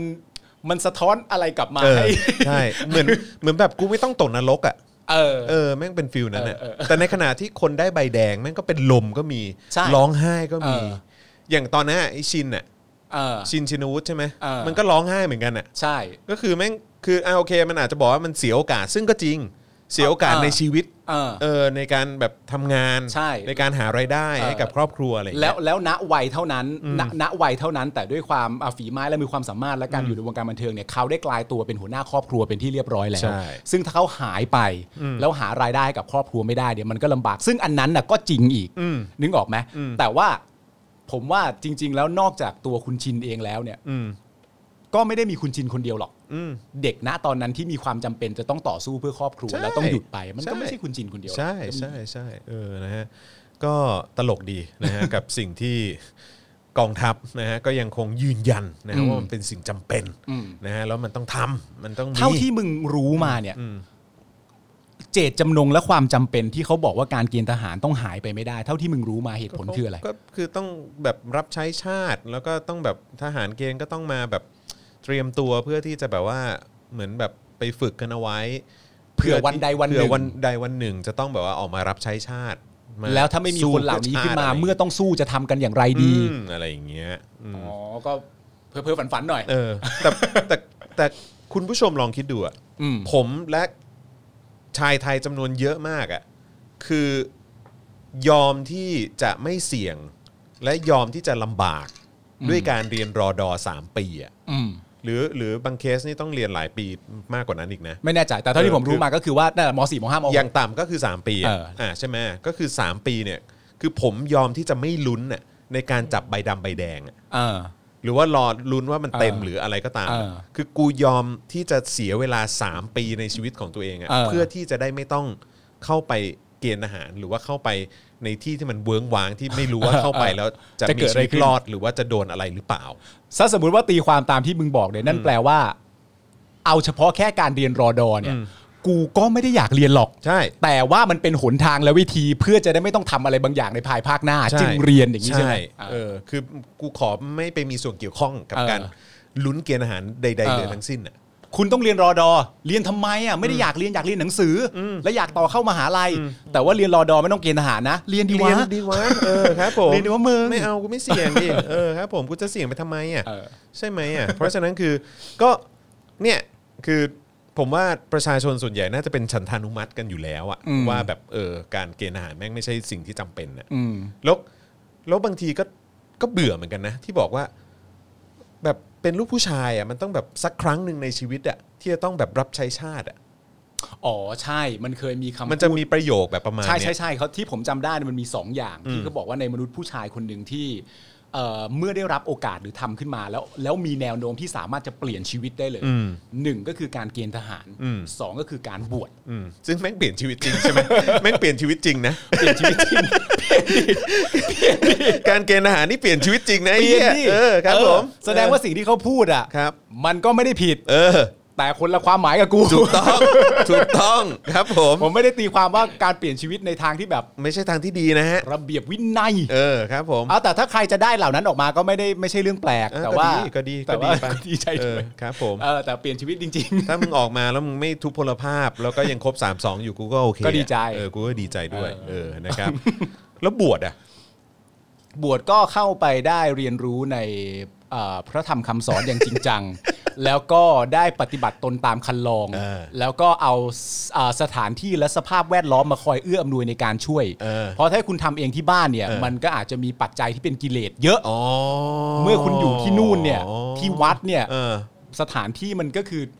รรยา ร่ม เออบ รรยากาศ สภาพแวดล้อมมันได้ คนที่คอยมาดูแลมาเคี่ยวเข็นเราอะไรต่างๆกันนะ หลวงพี่ มึงจะใช่กูฝืนพูดไปอีกนาน ไม่ให้กูฝืนพูดไปอีกนานนี่กูดิ้นแล้วนะเนี่ยนี่กูดิ้นแล้วนะ ดิ้นแล้วดิ้นแล้วที่สุดจริงๆแม่งเอ้ยนะฮะอ่ะโอเค ก็ย้ำอีกครั้งนะครับ ก็เอ่อสำหรับครอบครัวของน้องนิกกี้ ครับ นะครับยังไงก็ขอแสดงความเสียใจด้วย แล้วก็สำหรับครอบครัวที่สูญเสียจากการที่น้องๆหลายๆ คนเข้าไป แล้วก็ต้องสูญเสียชีวิต ก่อนวัยอันควรจากการไปเกณฑ์อาหารเนี่ยก็ถือว่าเป็นสิ่งที่เรามองข้ามกันไม่ได้นะครับนะฮะอ่ะมาที่ลุงตู่หน่อยไหม มามาทำไมฮะ มาทำไมอะมาด้วยเรื่องอะไรฮะ อยู่ดีก็ชวนไปหาลุงตู่ทำไมฮะ ก็ต้องพูดถึงแม่งหน่อย ครับ เออ ผม นะครับผมนะฮะ เราจะพูดถึงเขาด้วยประเด็นว่าอะไรดีฮะ บิ๊กตู่ฉุนจัด ชี้หน้าสื่อ ลั่น รัฐบาลตูดไม่ขาด ถามกลับไปอยู่ไหนมา เอ้า ถามกลับไปอยู่ไหนมา ครับผมนะฮะ ก็ต้องบอกว่าไม่ได้ไปไหนเลยครับ ไม่ได้ไปไหนครับผม ไม่ได้เดินทางไปที่ใดเลยฮะ ครับ อยู่ ผม รอฟังเสมอเลย ครับผมนะฮะก็คือพลเอกประยุทธ์เนี่ยนะครับให้สัมภาษณ์หลังจากที่มีการประชุมคอรมอนะครับถึงการจ่ายเบี้ยยังชีพ ผู้สูงอายุ และผู้พิการว่าเรื่องนี้เนี่ยได้ชี้แจงไปหลายครั้งแล้วนะครับเพราะว่าก่อนหน้านี้มันมีข่าวว่าว่าแบบยังไม่จ่ายเออยังแบบล่าช้าอะไรอย่างเงี้ยนะครับเอ่อพลเอกประยุทธ์ก็บอกว่าเนี่ยมีหลายคนมาโยงว่ารัฐบาลเนี่ยเงินไม่พอ อืม ซึ่งข้อเท็จจริงเนี่ยไม่ใช่ อืม มันเกี่ยวกับระบบการจ่ายการลงทะเบียน อืม เออซึ่งจะมีการเร่งรัด แล้วก็ดำเนินการให้เร็วที่สุด อืม ให้ทันกำหนดวันที่ 22 กันยายนนี้นะ อ่ามีกำหนดการด้วยแจ๋วไปเลย ครับผมเพราะฉะนั้นเนี่ยไม่ใช่ว่าตังค์ไม่พอนะ ครับ แต่คือมันเกี่ยวกับระบบการจ่าย เออ ครับผมนะฮะ ผมมีคำถามฮะ ครับ ตกลงรัฐบาลเราเนี่ย มีหรือไม่มีเงินฮะ เขาบอกว่าเขา นี่ บอ มั ก นสามวันดีสี่วันไข้นะฮะ ก็เขาบอกว่าก็ก็เขาเขาไม่ได้ตอบตรงจุดนั้น เออ แต่เขาเขาก็แค่บอกว่าไม่ใช่ว่ารัฐบาลมีเงินไม่พอนะ อืม เข้าใจปะ เข้าใจปะ เออ เออคือแบบไม่ได้บอกว่ามีหรือไม่มีเงิน อ่า แต่แค่บอกว่าเออไม่ใช่ว่ามีไม่พอ จะพอ เออ หรือไม่พอก็ได้ เออ แล้วแต่กรณี ครับผม อ่า ถูกต้องครับผมนะฮะนอกจากนี้นะครับเอ่อผู้สื่อข่าวก็รายงานว่าหลังจากให้สัมภาษณ์นะฮะแล้วก็ถามพลเอกประยุทธ์อีกว่า การที่กระทรวงการคลังเปลี่ยนช้างตัวใหม่ คิดว่ารัฐบาลจะแก้ปัญหารัฐบาลตูดขาดได้ใช่หรือไม่ อืม เพราะว่าก่อนหน้านี้เนี่ยมีข่าวบอกว่าทางกระทรวงการคลังเนี่ยมีการแก้หวงจุ้ยฮะ อืม ด้วยการเอาช้างตัวใหญ่ๆสองตัวเนี่ย อืม เป็นหินนะเอออ ม ไม่ใช่ของจริงนะ เออไม่มึงอธิบายทำไมเนี่ย บอกก่อน คือกูก็ไม่ได้เห็นภาพว่าลุงตู่ขี่ช้างเข้ามาหรอกกูกูก็เข้าใจ เออ โอเค กูก็ไม่ได้เห็นลุงตู่ควบควบควบเข้ามาไม่ได้เห็น เออไม่ก็เอาช้างสองตัวไปวาง แล้วก็ปรับ อ่า ฮวงจุ้ยใหม่เออเพราะว่าช่วงที่ผ่านมาเนี่ยเขาเชื่อว่ากระทรวงการคลังเนี่ยรับศึกหนัก อ๋อ ก็เลย เพราะ ต้อ ว่าง ค เอา นคนเมนชั่นเรื่องเงินบ่อยๆ ใช่ เยอะๆ เอ อ่ะ อแล้วก็แบบคุณปรีดีเอ่อปรีดีดาวฉายเนี่ย อืม เออซึ่งก็เคยเป็นเอ่ออดีตรัฐมนตรีใช่ไหมเขาก็ อืม ลาออกหลังจากอยู่ในตำแหน่งมาได้แค่ 20 วันอะไรอย่างเงี้ย อ่ามั มันก็มีแบบเรื่องราวแบบกะลียุคของกระทรวงการคลัการคลังง อะไรหรือเปล่าอะไรอย่างเงี้ยเออนะ วิธีทางแก้ไขที่ดีที่สุดก็น่าจะเป็น ปรับฮวงจุ้ย ปรับช้างซะ เอ หน่อย อเอาช้างมาใส่ซะหน่อย เออ เออครับ แต่เป็น ผม ช้างหินนะ ช้างหิน ช้างหินไม่ใช่ช้างจริงนะเออครับ เออ ผมนักข่าวก็เลยถามว่าเนี่ยพอเปลี่ยนเป็นช้างเนี่ยแบบนี้ อืม มันจะแก้ปัญหา อืม รัฐบาลแบบเออเขาเรียกว่าอะไรตูดขาดได้หรือเปล่า เออ เออ เปลี่ยนช้างกี่ตัว สองตัว สองตัวช้างสองตัว เ โอเค ช้างหินนะ ช้างหิน รับผม โอเคช้างหิน นะฮะ สำคัญนี่ประเด็น ไม่ สำคัญ ไม่ใช่ช้าง ครับผมนะฮะ ช้างยิ้ม นะฮะเออแล้วทางพลเอกประยุทธ์เนี่ยก็หันกลับมาด้วยน้ำเสียงโกรธฮะหันกลับมาตอบด้วยน้ำเสียงโกรธนะฮะ เออ บอกว่าใคร กูขี่ บอก มา ไกลแล้วนะไม่ใช่ ไม่ใช่ โทษโทษโทษอะไรต่อ ใครบอกว่ารัฐบาลตูดขาด อ่า ชี้แจงมาแล้ว 5 ครั้ง คุณเนี่ยไปอยู่ไหนมา เออ ครับผม มันจะหาไหม นะ ถ้าคิดเป็นภาพเราทำคอมเมดี้นะ เออ แล้วแบบว่าใครบอกรัฐบาลตูดขาดไม่คุยด้วยแล้วแล้วหันหลังแล้วกางเกงตูดขา ดนะ จะดีมากเลยนะอันนี้ถึงพีคเลยนะแล้ จั ก็ งหวะ เนไป จังหวะแม่งได้จริงๆจังหวะแม่งได้จริงๆเออรับ นี่ก็คือ ผม ตอบแค่นี้เหรอ่ะ ตอบแค่นี้ จริงเหรอ ก็ตามสไตล์อ่ะก็เขาก็ เออ จะตอบอย่างเงี้ยพอตอบ เออ พอถามว่ามีเอ่อมีมีเงินไหม ก็บอกว่าไม่ใช่ไม่พอจ่าย เออ เออ มีมีเงินไหมไม่เกี่ยวกับเรื่องมีหรือไม่มี เออ แต่ไม่ใช่มีไม่พอ เออ า อะไรอย่างเงี้ยเข้าใจปะ ห้มันงงกันดิ เออ คือทำไมมึงไม่สามารถจะตอบได้ว่า ไม่มี เออ หรือว่ามี หรือ ก็ มี จบ มีเยอะมีน้อยก็ว่ากันไป อะไรอย่างนี้ไงเอ เออ อครับ ผมแต่ว่าไม่ได้มัน เออ มันไม่ inception หรือว่าอะไรวะกูไม่เข้าใจเออ ไม่ ครับ ผมมีความรู้สึกเกี่ยวกับเรื่องนี้มาตั้งนานแล้วในในในรูปแบบของการตอบคำถามของเขาอะ อืม เพราะว่าหลาย ๆ อย่างที่ที่เอ่อสื่อถามหรือว่านักการเมืองถามอะไรต่างๆกันานาเนี่ย อืม เขาก็มักจะใช้รูปแบบว่าเรื่องราวเหล่านั้นโดยมากนะ อืม มันเป็นเฟกนิวส์ อ่า มันไม่ใช่เรื่องจริง อ่า แต่ประเด็นที่สำคัญมากกว่านั้นคืออะไรรู้ไหมและนิวจริง ๆ อ่ะ อืม มึงก็ไม่บอกกูอ่ะ เออเออเออเออ อันนี้มันเฟกนิว เออ อ้าวแล้วครับ เออ และอันที่เป็นนิวจริง ๆ คืออะไรครับ ผมไม่รู้ เอออ้ อ้าว ใช่ แล้วก็คือยังไงก็มันมันเหมือนแบบ ไม่ไม่ต้องทำหน้าเซอร์ไพรส์ อืม เวลามีอะไรเกิดขึ้นมาแล้ว แล้วคุณบอกว่ามันเป็นเฟกนิว อืม แล้วพอเวลาคนถามว่าและนิวจริงๆอะ อืมข่าว เรื่องจริง ๆ ๆ มันคืออะไร เออ แล้วไม่มีคำตอบให้ ใช่ แล้วก็จะมาใช้วิธีการอารวาสโวยวาย อืม ว่าทำไมถามแต่สิ่งที่ไม่ถูกต้อง อืม ถูกแล้วนะฮะ อืม เราต้องถามสิ่งไม่ถูกต้องอยู่แล้ว เพราะว่าสิ่งที่ถูกต้องเนี่ย อืม ไม่บอก ใช่มึงไม่ เรา บอกกูไง เอ อก็กู ไม่ ต้องถาม แล้วคุณเห็นไอ้ข่าวล่าสุดไหมคือว่าที่ว่ามันมีเป็นเอกสารหลุดออกมา อืม บอกว่าทางกองทัพเนี่ยมีการเบิกพวกแบบกระสุนยาง อืม เอ่อแก๊สน้ำตา อืม เอ่อพวกเอ่อชุดเอ่อเขาเรียกว่าอะไรแบบปราบจราจร อืม อะไรต่างๆเหล่านี้ สำหรับเนี่ยเหรอสำหรับเยาวชนปลดแอกเนี่ยเหรอ ไม่รู้คือเขา อ่า บอกว่ามีการมีการเตรียมแล้วก็มีการเบิกออกมา อ่า เออแต่ไม่ได้บอกว่าเพื่อเพื่อเหตุการณ์ เอาไว้ ไหน อ่า แต่ว่ามันพอดีพอดี กั กับบ ช่วง เหตุการณ์ ที่กำลัง นี้พอดี จะมีพอดีใช่ไหม อ่า เอ่อซึ่งก็ทางทางเหมือนแบบเอ่อประชาชนก็คาดการณ์ว่าสงสัยจะมีการเบิกออกมา เพื่อรับมือกับม็อบ หรือว่าการเคลื่อนไหวครั้งนี้แหละนะฮะก็มันออกมาเป็นเอกสารราชการเลย อืม แล้วพอวันรุ่งขึ้นเนี่ยก็คือทางโฆษกกองทัพบกเนี่ยก็บอกว่าไม่จริง เออ ไม่จริงเลย เออ ไอเอกสารที่หลุดออกมาไม่ใช่ของจริง ออ เพราะว่าถ้าเป็นของจริงเนี่ยเอกสารราชการอ่ะไม่เขียนอย่างนั้น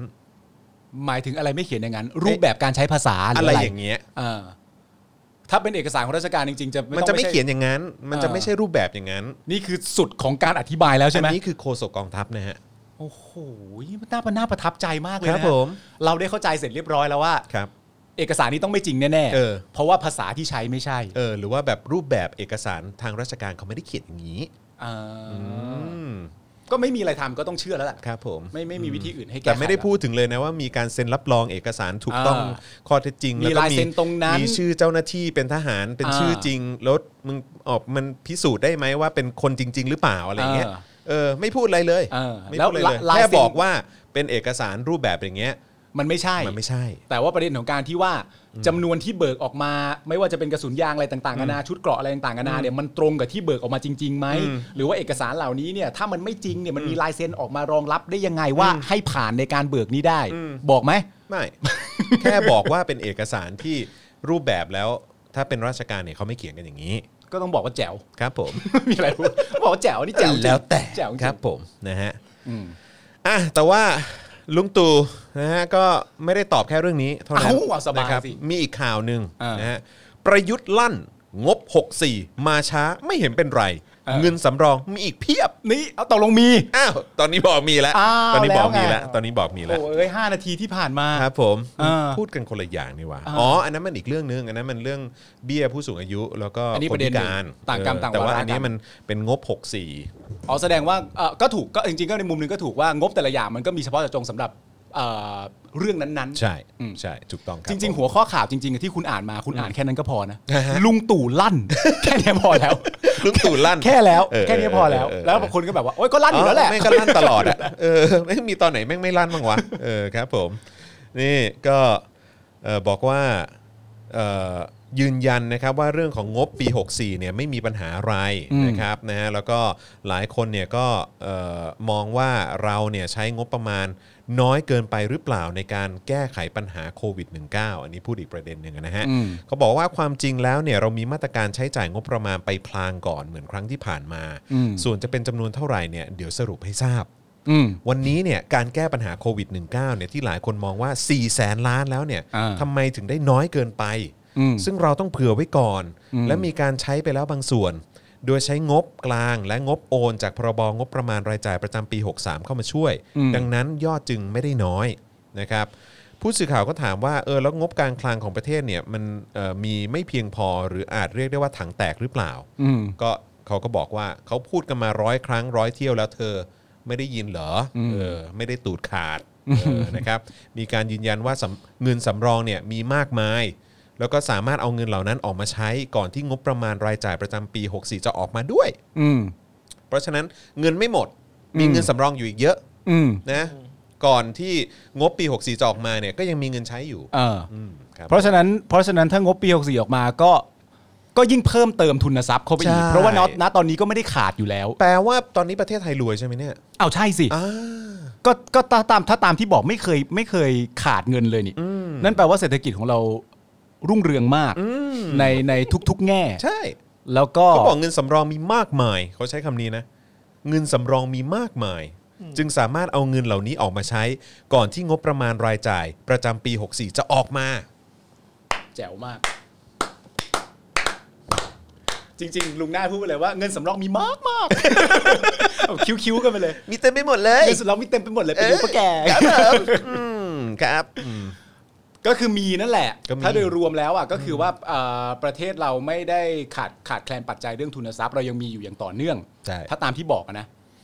งั้นอย่างนี้เราตีความได้เลยไหมว่าปี 64 ขึ้นมาปุ๊บเนี่ยพวกเราสบายกันแล้ว สบาย เพราะว่าเงินที่ต้องใช้ในทุกปัจจัยเราสมบูรณ์นี่ อันนี้ในกรณีที่ถ้าคุณเชื่อลุงตู่นะฮะ อ๋อ เอามึงไม่เชื่อ โอ้โหเชื่อก็บ้าแล้วเฮียเชื่อก็บ้าแล้วเฮีย มีความจำเป็นอะไรต้อง มึง ไม่ จะไป เชื่อวะ มึงจะไปเชื่อตู่ได้ไง เออ คุณเคยเห็นทหารโกหกป่ะ โอ้โหโอ้ยสัตว์ไอเชียนี่เลยแหละไอเชียนี่เลยแหละ กูอยากรู้จริงๆเลย ตั้ง ว่า แต่แม่งบอกแม่งจะไม่ยืนอำนาจแล้วแม่งยึด เออ เลย ไม่แต่ที่ผมอยากรู้ก็คือว่า เออ ผมไม่แน่ใจว่า ผมไม่แน่ใจว่าตอนที่ที่เรายังเด็กกว่านี้อ่ะ อืม เรามีมุแบบอาจารย์แบงค์เองด้วยหรือจอนเองด้วยเนี่ย เรามีมุมมองต่อทหารเหมือนทุกวันนี้ไหมวะกูว่ามันไม่ใช่มาตั้งแต่แรกอ่ะ ไม่คือ มันคือโอเวอร์ไทม์นะ คือคือตอนเด็กอะตอนเด็กเราก็จะมีความเชื่ออย่างนั้น อ่า ได้ เพราะ อ่า เพราะเพราะระบบการศึกษาที่ที่กล่อมเกลาเรามา อืม เออหรือว่าแบบไปล้างสมองเรามา บอกว่า อ่า ทหารเนี่ยแบบว่าเออแบบเป็นเขาเรียกอะไรนะเป็นผู้ ป็น เสีย ดีอ สละ อ่า เออคือคือตัวแทนของความดีอะไรอย่างเงี้ยเออเป็นเป็นคนที่จงรักภักดีอะไรอย่างเงี้ย อ่า เอออะไรอย่างเงี้ย หลังจากนั้นเอ่อด้วยระบบของตัวเราเองที่เติบโตมันก็จึงศึกษาหาข้อมูลเพิ่มเติม ครับ จึงสามารถพูดได้เต็มปากเต็มคำว่าทหารเคยโกหกไหมโอ้โห โอ้โห สบายแล้วครับ คือคือเรื่องของเรื่องก็คือว่ามีตอนไหนมึงพูดจริงบ้างไอ้เฮียเออครับผม นี่บอกว่า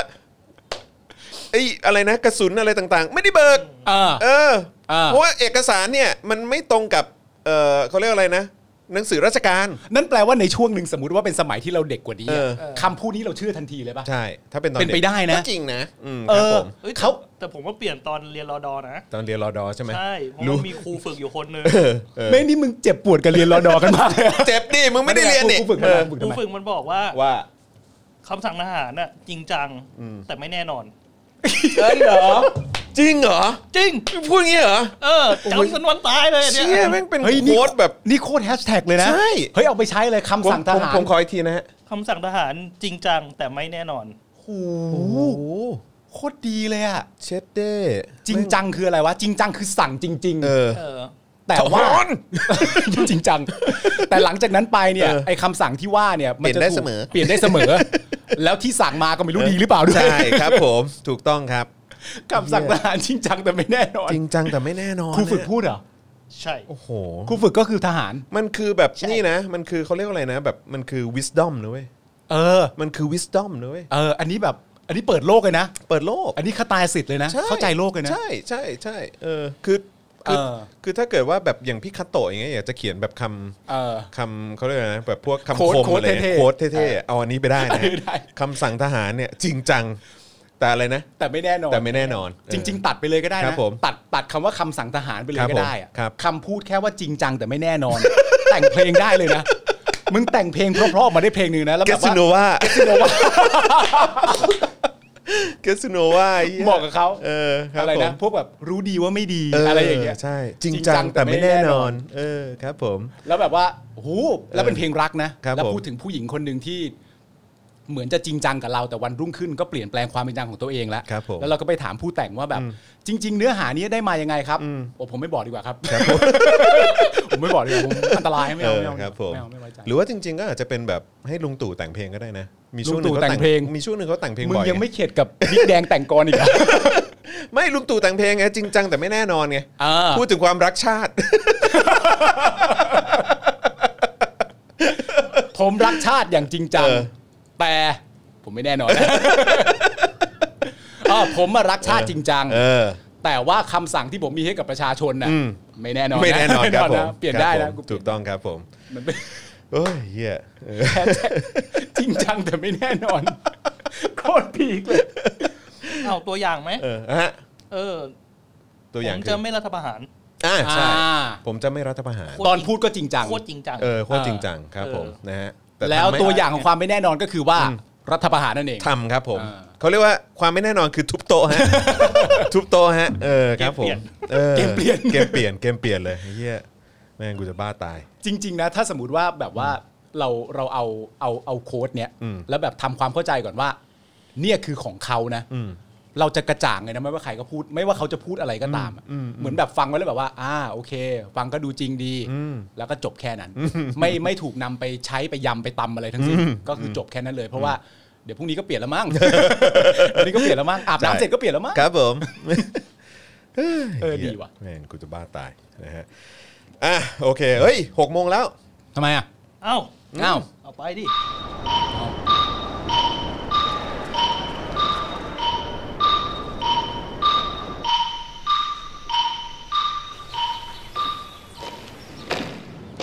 ธงชาติและเพลงชาติไทย มีมีเสียงเดิน เป็น ขอท สั หาร ญลักษณ์ นะ ของความเป็นไทย เราจงร่วมใจยืนตรงเคารพธงชาติ ด้วยความภาคภูมิใจในเอกราช และความเสียสละของบรรพบุรุษไทย เป็นประช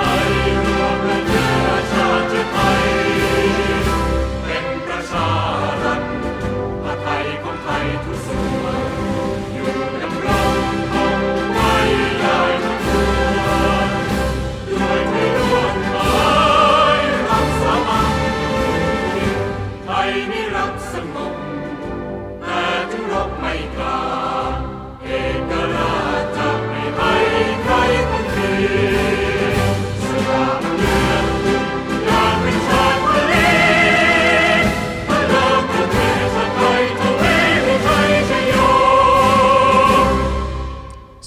ครับผม เหมือนมีทหารทั้งกรมมาร้องให้เราฟังอยู่ โอ้โหดังมากเลย เฮ้ยเมื่อกี้เมื่อกี้มีมีมีคอมเมนต์หนึ่งจาก ว่า อะไรนะ พลังพลังอะไรอะพลังมวลชนปราบปรามนักศึกษาชังชาติฮะ เอ้ยให้เขาให้เขาตอบไหม ดูชื่อเขาพลังมวลชนปราบปรามนักศึกษาชังชาติ ก็ต้อนรับ I.O. นะครับ เราจะดูได้ยังไงว่าใครเป็น I.O. หรือไม่ I.O. อะดูจากชื่อเลยเหรอ ก็ได้แหละ ผมไม่ผมไม่ดู ผมก็ดูที่เขา มันก็มีอยู่สองอย่างก็คือไม่ I.O. ก็สลิม เอออแต่ช่วงหลังๆ เราเรามักจะตีความว่า I.O. มากกว่านะ เพราะว่ามันมีจำนวนค่อนข้างเยอะ ใช่ แล้วหมายถึงว่าเราเห็นหลักฐานกันในสภาเป็นที่เรียบร้อยแล้วว่า ใช่ งบประมาณที่เอามาใช้ ใช่ มันเท่าไหร่ ใช่ เราเรายังอันนี้นอกเรื่อง หลังจากที่หลังจากที่เราถูกนักสืบจิ๋วโคนันอธิบายเรื่อง I.O. ในสภาแล้วอะเอ่อซึ่งในสำหรับเขาเนี่ยเขาก็มีความรู้สึกว่าเหล่านี้มันเป็นเฟกนิวมันไม่ใช่เรื่องจริงถูกปะ ใช่ เราได้รับคำอธิบายเรื่องนี้เพิ่มเติมจากสภาวันนั้นหรือยังว่ามันไม่ใช่เรื่องจริงเช่นไรบ้าง หลังจากนั้นเนี่ยก็มีการถามรู้สึกว่าจะเป็นธนาธรถาม อืม อภิรัตน์ อืม ในเรื่องของคณะกรรมาธิการเรื่องของงบประมาณมา อืม ถ้าเกิดผมจำไม่ผิด แล้วก็บิ๊กแดงเนี่ยเขาก็บอกว่า เขาก็บอกว่างบประมาณเนี่ยไม่มีไปทำ I.O. เออ แล้วถ้าเกิดว่ามีการทำ I.O. เนี่ยก็คือเอาไว้แบบเหมือนเรื่องของความมั่นคงของชาติ เออเอาแล้วข้อมูลเหล่านั้นที่มีมา เขาบอกไม่มี อ๋อก็คือคำตอบก็คือไม่มี ไม่มี ไม่มีก็ไม่ต้องเสียเวลาเวลามาอธิบายอะไรให้มันลากกันยาวๆ ก็ แค่ บอกว่าไม่มีไง ก็ ไม่มี ก็ควรจะเชื่อ ก็เชื่อกูดิ เพราะทหารเคยโกหกเราปะล่ะ เออ โอ้โห โอ้ย โอ้โหอะไร เออ นะฮะ เออเออ ตั้งแต่นี้ขอให้เป็นอย่างนี้นะ เวลาที่ถามว่าทหารเคยโกหกไหมโอ้ยโอ้โห อ่ะก็เราต้องตอบอย่างนี้ เออใช่ เพราะว่าทีคุณน่ะคุณยังไม่ตอบผมเลย ใช่เอ เออ อ แล้วแล้วถ้าเขามาถามว่าเคยโกหกไหมผมก็ไม่อธิบายเหมือนกัน ใช่ ผมก็ตอบแค่นี้เลย โอ้ โอ้ยแหมใครจะไปเชื่อมึงเออครับผม อ๋ออ๋อโอเค ดีดี ครับ ดี ผม ดี นะฮะ ก็ดีก็ดีก็เป็นเรื่องที่ดีนะงดงามงดงามชอบชอบอยู่ชอบ เฮ้ยผมว่าแม่งเป็นอะไรที่ดีมากเลยนะเว้ยคือแบบถ้าถ้าสมมุติว่าสื่ออย่างเงี้ยสมมติสื่อ สื่อแม่งนั่งฟังประยุทธ์แบบให้ให้ให้สัมภาษณ์อ่ะ เออ แบบ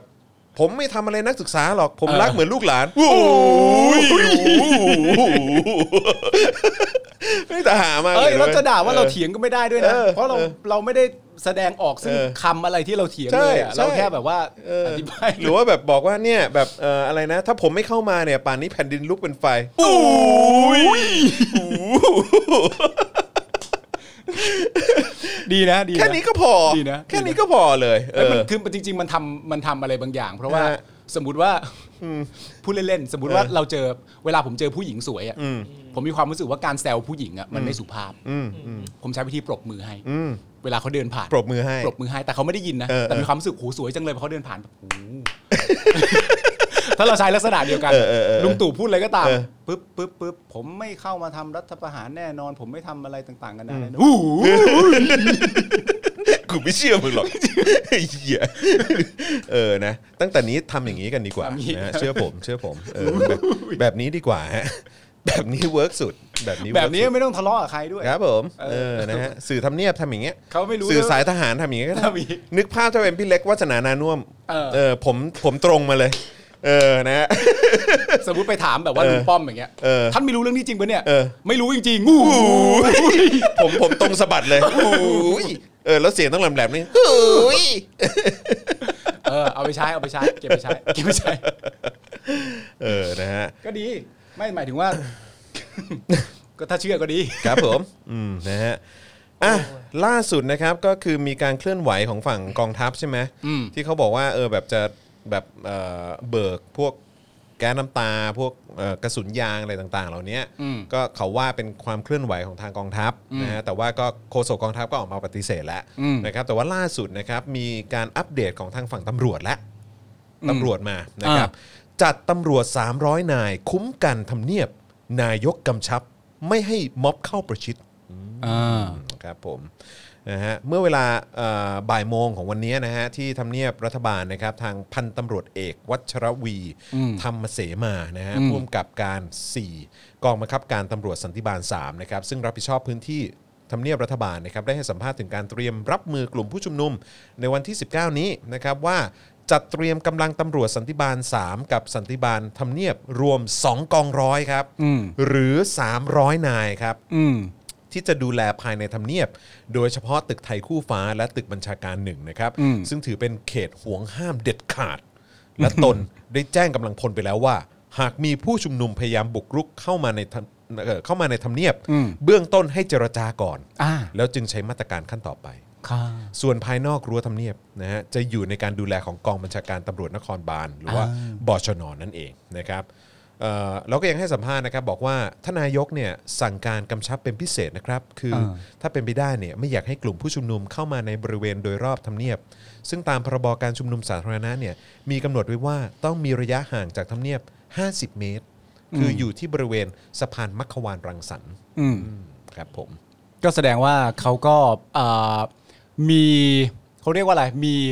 รูปแบบการป้องปรามไว้เป็นที่เรียบร้อยแล้วว่า ใช่ ถ้าเกิดเหตุการณ์อันนี่คือสำหรับวันที่ 19 ใช่ไหม ใช่ครับ เออ 19กับ20 แหละ 19 เพระ กับ20 เพราะา สองวัน 20 เขาจะมีการเคลื่อนทับไปทำเนียบรัฐบาลอืมครับ เฮ้ยแต่นี่ก็เป็นเขาเรียกว่าอะไรวะนี่ก็เป็นการแสดงได้อย่างหนึ่งนะ ถ้าคิดในแบบว่าโลกบวกๆมาก ๆว่า ว่าเขาก็เห็นพลังนะ อืม เพราะ ใช่ ถ้าไม่เห็นพลังก็ไม่มีความจำเป็นที่จะต้องมาป้องกัน ขนาดนี้ ใด ๆ เพราะว่าในความเป็นจริงแล้วก็ต้องถือว่าม็อบของนักศึกษาและแม้กระทั่งนักเรียนด้วยเองก็ตามเนี่ย อืม เท่าที่เห็นนะตอนนี้สำสำหรับมึงเองเนี่ยเป็นม็อบที่สงบที่สุดแล้วปะ อุ้ยสงบมาก มากเลยฮะ สงบมาก เท่าที่ไปสัมผัสมาเองมันสงบมากๆเลย แน่ ใช่ไห น ม อนนะฮะ งั้นแสดงว่าไอ้ความสงบของน้องๆนักศึกษาเนี่ย พลังมันใหญ่เหมือนกันนะเว้ย ไม่ ถึง แล้วคือขอโทษนะ ขอขอเปรียบเทียบอย่างไทยพักดีที่เพิ่งจัดมา อ่า แม่งยังกระทืบคน เออ คน เออ ทำความสะอาดที่นั่นเลย เออเออ แต่ว่าของของนักศึกษา อืม คือผ่านมาเท่าไหร่ไม่เห็นมีความรุนแรงเลย เออ แล้วคนเยอะกว่าไม่รู้กี่เท่า เออเออ คนเยอะไม่รู้กว่ากี่เท่า เออ ไม่มี งั้นแสดงว่าเราสามารถจะตี ไควมนความแงเลยได้ไหมว่าไอ้ความสงบแล้วจริงเนี่ย อืม มันก็มีผลเหมือนกันนะเว้ย ใช่ แต่ว่า แต่ว่าพอพอฟังรูปแบบการตั้งรับที่จะมาถึงในวันที่ 19 และวันที่ 20เนี่ยมันฟังแล้วมันก็มี มันก็มีความรู้สึกอี ๆ อยู่เหมือนกันอะ อืม นึกออกปะใน ฮะ ในแง่ของการที่ว่าแบบอืมมันคงแบบ คงจะเกิดอันตรายกับพวกท่านอย่างสูงเลยอะเนาะ ครับผม ถึงได้แบบว่า มีมาตรการป้องกันกันไว้อย่างเต็มที่อะไรอย่างเงี้ยมันคงเป็นม็อบที่รุนแรงมากเลยสินะเนี่ย ตั้งแต่ที่ประชุมกันมาทั้งหมดไม่ว่าจะที่ไหนอะไรต่างๆกันานาก็ตามแบบอืมมีมี ดูมีเวลาเยอะ แต่กูเนี่ย อีมากกว่าคืออะไรรู้ป่ะ คือ คือทางตำรวจเนี่ยบอกว่ารู้ไหมว่าทำเนียบเนี่ย หรือว่าทำเนียบรัฐบาลเนี่ย อืม มันมีพื้นที่ที่เป็นเขตห่วงห้ามเด็ดขาด อืม ใช่ไหม เออ เออพื้นที่ตรงเนี้ยมันเป็นพื้นที่แบบห่วงห้ามอ่ะ เออ เออแล้วเราเนี่ยจะต้องแบบว่าแบบดูแลปกป้องกฎหมาย อ่า กฎหมายต้องเป็นกฎหมาย อ่าเพราะฉะนั้นเนี่ยถ้าสมมติว่าเราตีความในลักษณะเดียวกันเนี่ยเราจะรู้ทันทีว่า พื้นที่เขตห่วงห้ามเนี่ย อืม ไม่ใช่สถานที่ อืม พื้นที่เขตห่วงห้ามเนี่ย มีไว้แค่สำหรับม็อบใดม็อบหนึ่งเท่า นั้น เพราะว่า อันนั้นด้วย อันนั้นด้วย อันนั้นด้วย อันนั้นด้วย อันนั้นด้วย เพราะบางทีก็อาจจะดูไม่ห่วงห้าม ครับผม กับม็อบอื่น แต่ว่าก็คือตำรวจเนี่ยดูขึงขังมาก ไอ้ เมื่อเป็นประชาชน อ่า นะฮะแต่คนยึดอำนาจเนี่ย อ่า ม พอยึดอำนาจเนี่ยตำรวจหายหัวหมดเลย เออ เออเอ้ยประเด็นนี้น่าสนใจ อืมนะฮะตำรวจที่ uphold the law เนี่ยเออนะฮะ ดูดูเป็นบุคคลที่ เออคำว่าขึงขังคำ ขึ ที่ ง ถูก ขั ต้อง ง กับการใช้กฎหมายเนี่ยขึงขังทันทีเลย แต่เวลา จะมาแล้ว เวลากบฏเนี่ยมายึดอำนาจเนี่ยตำรวจหายหัวหมดเลย เออ ครับหางจุกตูดหมดเลย ดูไม่ค่อยขึงขังเท่าไหร่ ไม่ขึงขังเลย ดูเปิดเพลงแจ๊สแล้วนั่งฟังกัน ครับผม ดูไม่ร็อกสตาร์เท่าไหร่นะ ไปนั่งร่วมกับเขาเอ อนะฮะแต่ว่านั่งนั่งริมสุดเออ เออเห็น นั่งริมสุด ด้วย นั่งริมสุดด้วย เผื่อคนเห็น ครับผม ไม่แต่จริงๆนะเว้ยจอนมันมัน มันอีอ่ะนึกออกปะในความเป็นจริงคือไม่รู้จะใช้คำไหนคือมันอีมันดูดูพร้อม ครับผม ดูพร้อมรับมืออดูพร้อมต่อสู้ ดูพร้อมอะไรต่างๆกันานะอื้อหือความจำเป็นนี่ก็ยิ่งใหญ่เหลือเกิน สุดยอด แต่ว่าอย่างที่ ครับ บอกไปถามเป็นข้อมูลจากคุณด้วยนะว่าตตั้งแต่ที่คุณไปร่วมร่วมชุมนุมมาร่วมอยู่ที่นั่นอะไรต่างกันานาเนี่ย อืม แล้วพอได้ฟังจากคุณจริง ๆ ว่าอ๋อมันดูเป็นม็อบที่สงบจริง สงบสงบมาก เออมันมัน สงบมากอืมนะอันนี้คือกล้าพูดเพราะว่าไปมาเอง ๆ อืม นะฮะแล้วก็ 19 แล้วก็ 20 นี้เนี่ยผมก็จะอยู่ที่ม็อบด้วย อ่ะ เออนะครับการชุมนุมครั้งนั้น อืม เอ่อครั้งที่จะถึงนี้นะครับ เออ เพราะฉะนั้นก็เดี๋ยวติดตามกันใครที่ไปนะครับก็รายงานตัวเข้ามาได้นะฮะ อืม ใครที่จะไปก็สามารถแบบคอมเมนต์กันเข้ามาได้นะครับเผื่อว่าเราจะมีโอกาสได้เจอกัน มันเป็นพลังลักษณะไหนอะ ม็อบเนี่ยที่มึงไปสัมผัสมา มันมีความเข้มข้น มันอินเทนส์มันมันพลังมวลทั้งหมดเหล่านั้นมันคือประมาณยังไง ถ้าจะให้อธิบายเป็นคำพูด เมื่อกูใช้คำว่าบริสุทธิ์ อ่า อ่า จนบางทีเนี่ยกูก็แอบกังวลนะ ว่า ว่ามั มันจะมีความแบบเอิ่มไร้เดียงสานิดนึง อ่า ไร้เดียงสาตรงที่ว่าบางทีเขาอาจจะมีความเชื่อว่า เฮ้ยถ้าเราออกมาแสดงเอ่อออกกันแบบเนี้ย อืม แบบเขาจะฟังเรา หรือว่า นี่ เขาจะไม่ทำอะไรเรา เอออ่า แต่ว่าสิ่งที่เราจะต้องเตือนตัวเองไว้ด้วย อ่า เหมือนกันคือระวังไว้ก่อนนิดนึง ก็คืออา ว่าไอ้คนที่อยู่ในอำนาจตอนเนี้ย อืม มันไม่ปกติ มันมีส่วนในการสังหารหมู่ อ่าก ก ลางกรุง เออ อย่างเสื้อแดงเนี่ย อืม 99 หรือว่าเป็นร้อยศพเนี่ย เออ ตอน แล้ นี้ ว เขาอยู่ในอำนาจนะฮะ อืม เพราะฉะนั้นถามว่ามีความเป็นไปได้ไหมที่เขาจะใช้ความรุนแรงแบบนั้น อืม อย่างเลือดเย็นกับประชาชนอีก เออ มันไม่มีอะไรการันตีนะฮะ อ่าคือความไร้เดียงสาอาจจะเป็นว่าเราคือกลุ่มนักศึกษา ใช่ แล้ว เราเป็นประชาชน เราเป็นประชาชน เราต้องฟังเสียงประชาชนสิ แล้วเราแสดงออกอย่างชัดเจนว่ารูปแบบและคอนเทนต์ของการชุมนุมเนี่ย อืม มันไม่มีความรุนแรง ใช่ เพราะฉะนั้นเขา เพราะ จะ ฉะนั้ ไม่ น ใช้ความรุนแรงกับเรา ตักกะปกติควรจะเป็นแบบนี้ ใช่ แต่ที่มึงจะเตือนก็คือว่าอย่าลืมว่าคนที่คุณกำลังต่อสู้ด้วยอ่ะเขาอาจจะไม่ได้ใช้ตักกะ อืม ปกติเหมือนเหมือนคนทั่วไป และดันบังเอิญมี example เป็นตัวอย่างมาแล้วด้วยว่า อืม ทำแล้ว อืม เออ แล้วก็ย้อนกลับไปครับทหารไม่ทำร้ายประชาชนหูย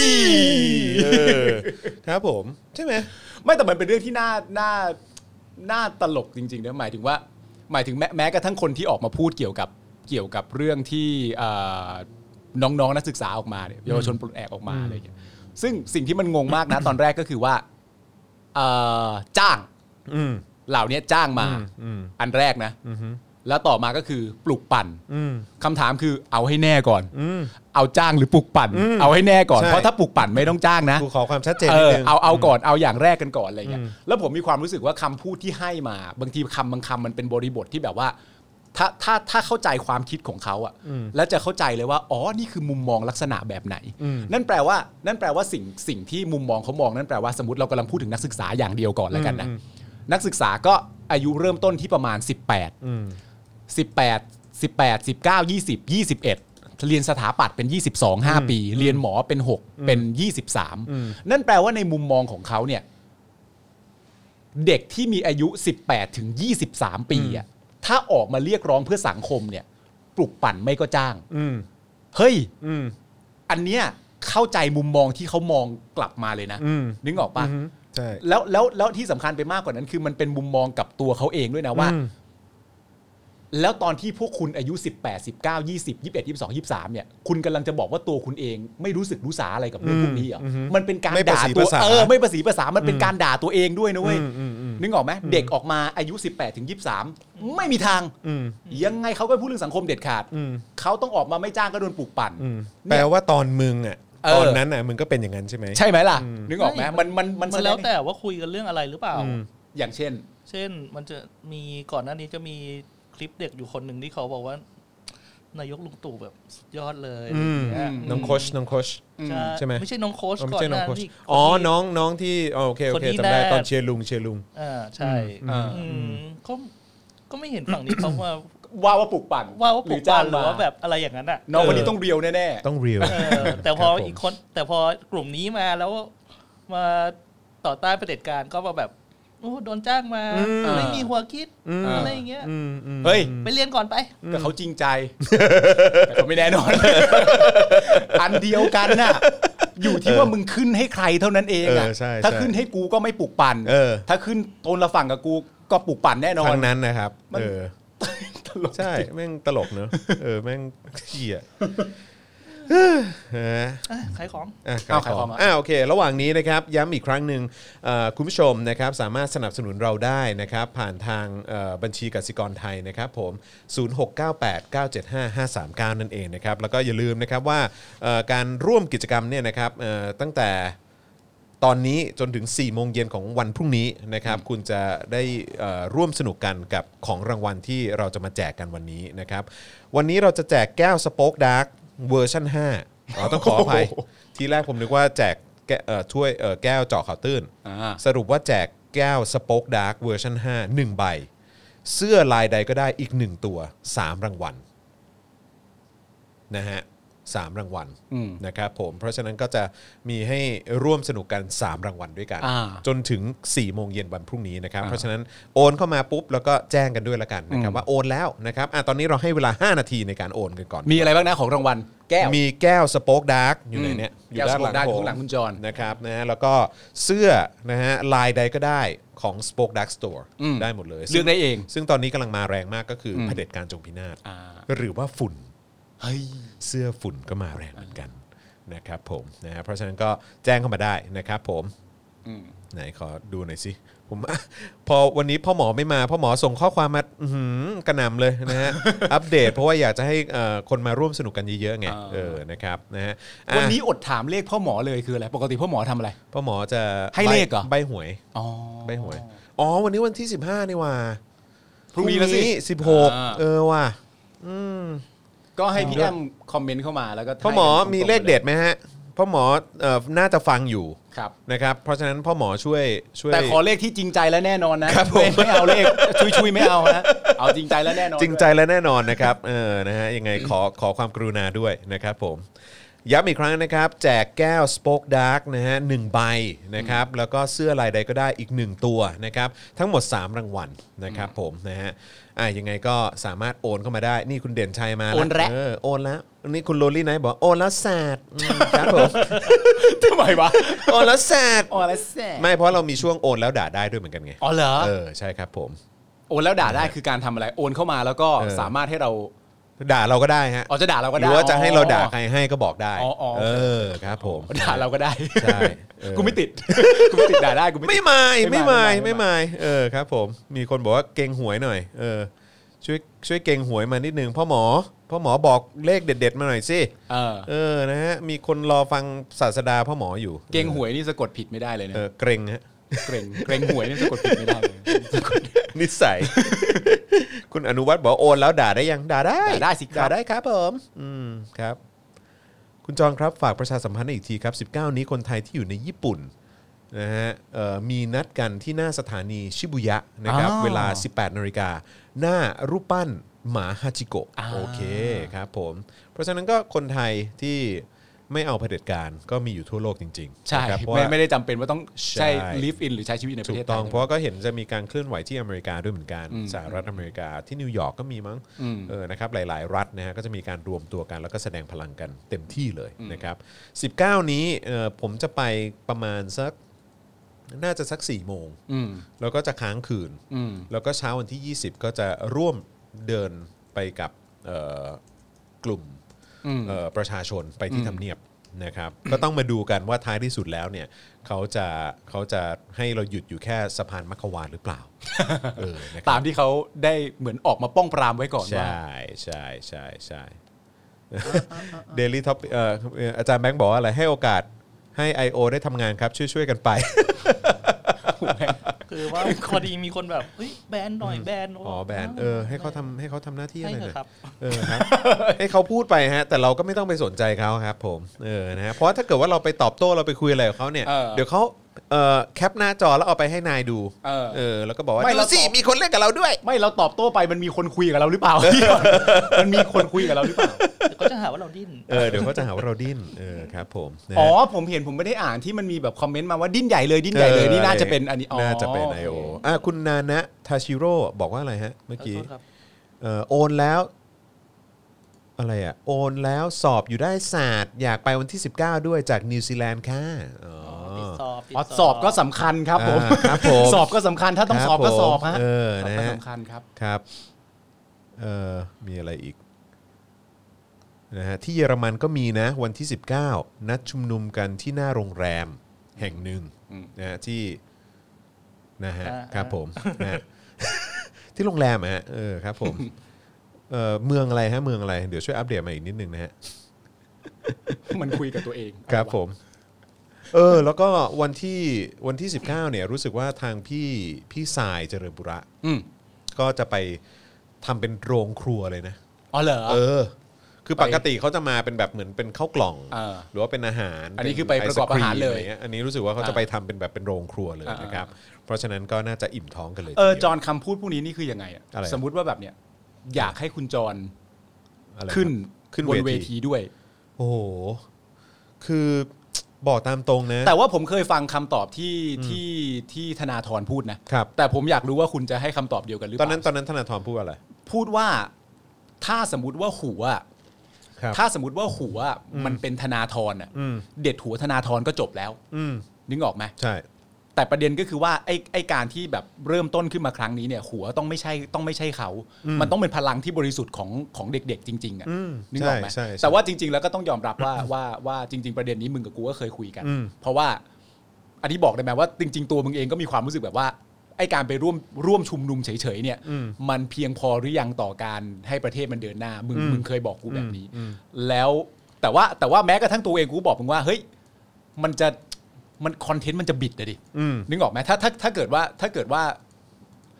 เหมือนอารมณ์แบบฝ่ายฝ่ายที่ต้องการจะจะเล่นก็สามารถพูดได้ว่านั่นไงมาแล้วโถนึกว่าใคร อืมอยู่เบื้องหลัง อยู่เบื้องหลังนี่ มาตั้ง เอง นานตอนนี้แบบหางโผล่แล้ว อ่า เออ ทีแท้ รับ คนนี้ ผม ก็มาเพราะไม่ไหวจริง ๆเนี่ยไอไอไอตัวไอตัวต้นคิดมันออกมาแล้วอะไรอย่างเงี้ อื ย มอืม มึงรู้สึกอย่างนั้นไหมหรือหรือหรือมึงยังไง คือในความรู้สึกกูคือกูมีความรู้สึกว่า มันคือคนที่เขาเป็นคนผลักดันเรื่องเนี้ย อืม มันคือคนรุ่นใหม่ อืม มันคือน้องๆอ่ะ อืม เออ ซึ่งถ้าเราขึ้นไปมันเหมือนเราไปเคลมหรืออะไรสักอย่างอะ เออเออเออเออ เราควรจะทำในสิ่งที่เราทำได้ก็คือสนับสนุนเขา เออ เออ แล้วก็แล้วก็แบบ แต่ก็เป็นการสนับสนุนอย่างชัดเจนว่าสนับสนุนอยู่นะ ใช่ อ่า เออ แต่คือแบบไม่ต้องการให้เหมือนเป็นว่ามีซีนอะ เออเออ ไม่อยากไม่อยากมีซีนไม่อยากมีอะไรอะ อ่าอ่า เออ แล้วก็แบบกูจะสนับสนุนเต็มที่ อืม สนับกูจะเป็นท่อน้ำเลี้ยงเต็มที่เลย อืม แล้วก็แบบว่า ถ้ามีการรัฐประหารหรืออ ม ลดถังลงปุ๊บเนี่ย กูกู พูด ก็ แน่ จะไป เอาแน่ กู อ่า ไปแน่เออ อ่า คือแบบว่า คือที่แน่ ๆ คือพลังพลังที่กูพร้อมจะมอบให้กูมอบให้เต็มที่อ่ะ อ่า คือแบบว่ากูไม่ต้องการซีน อืม แล้วก็ อืม แล้วก็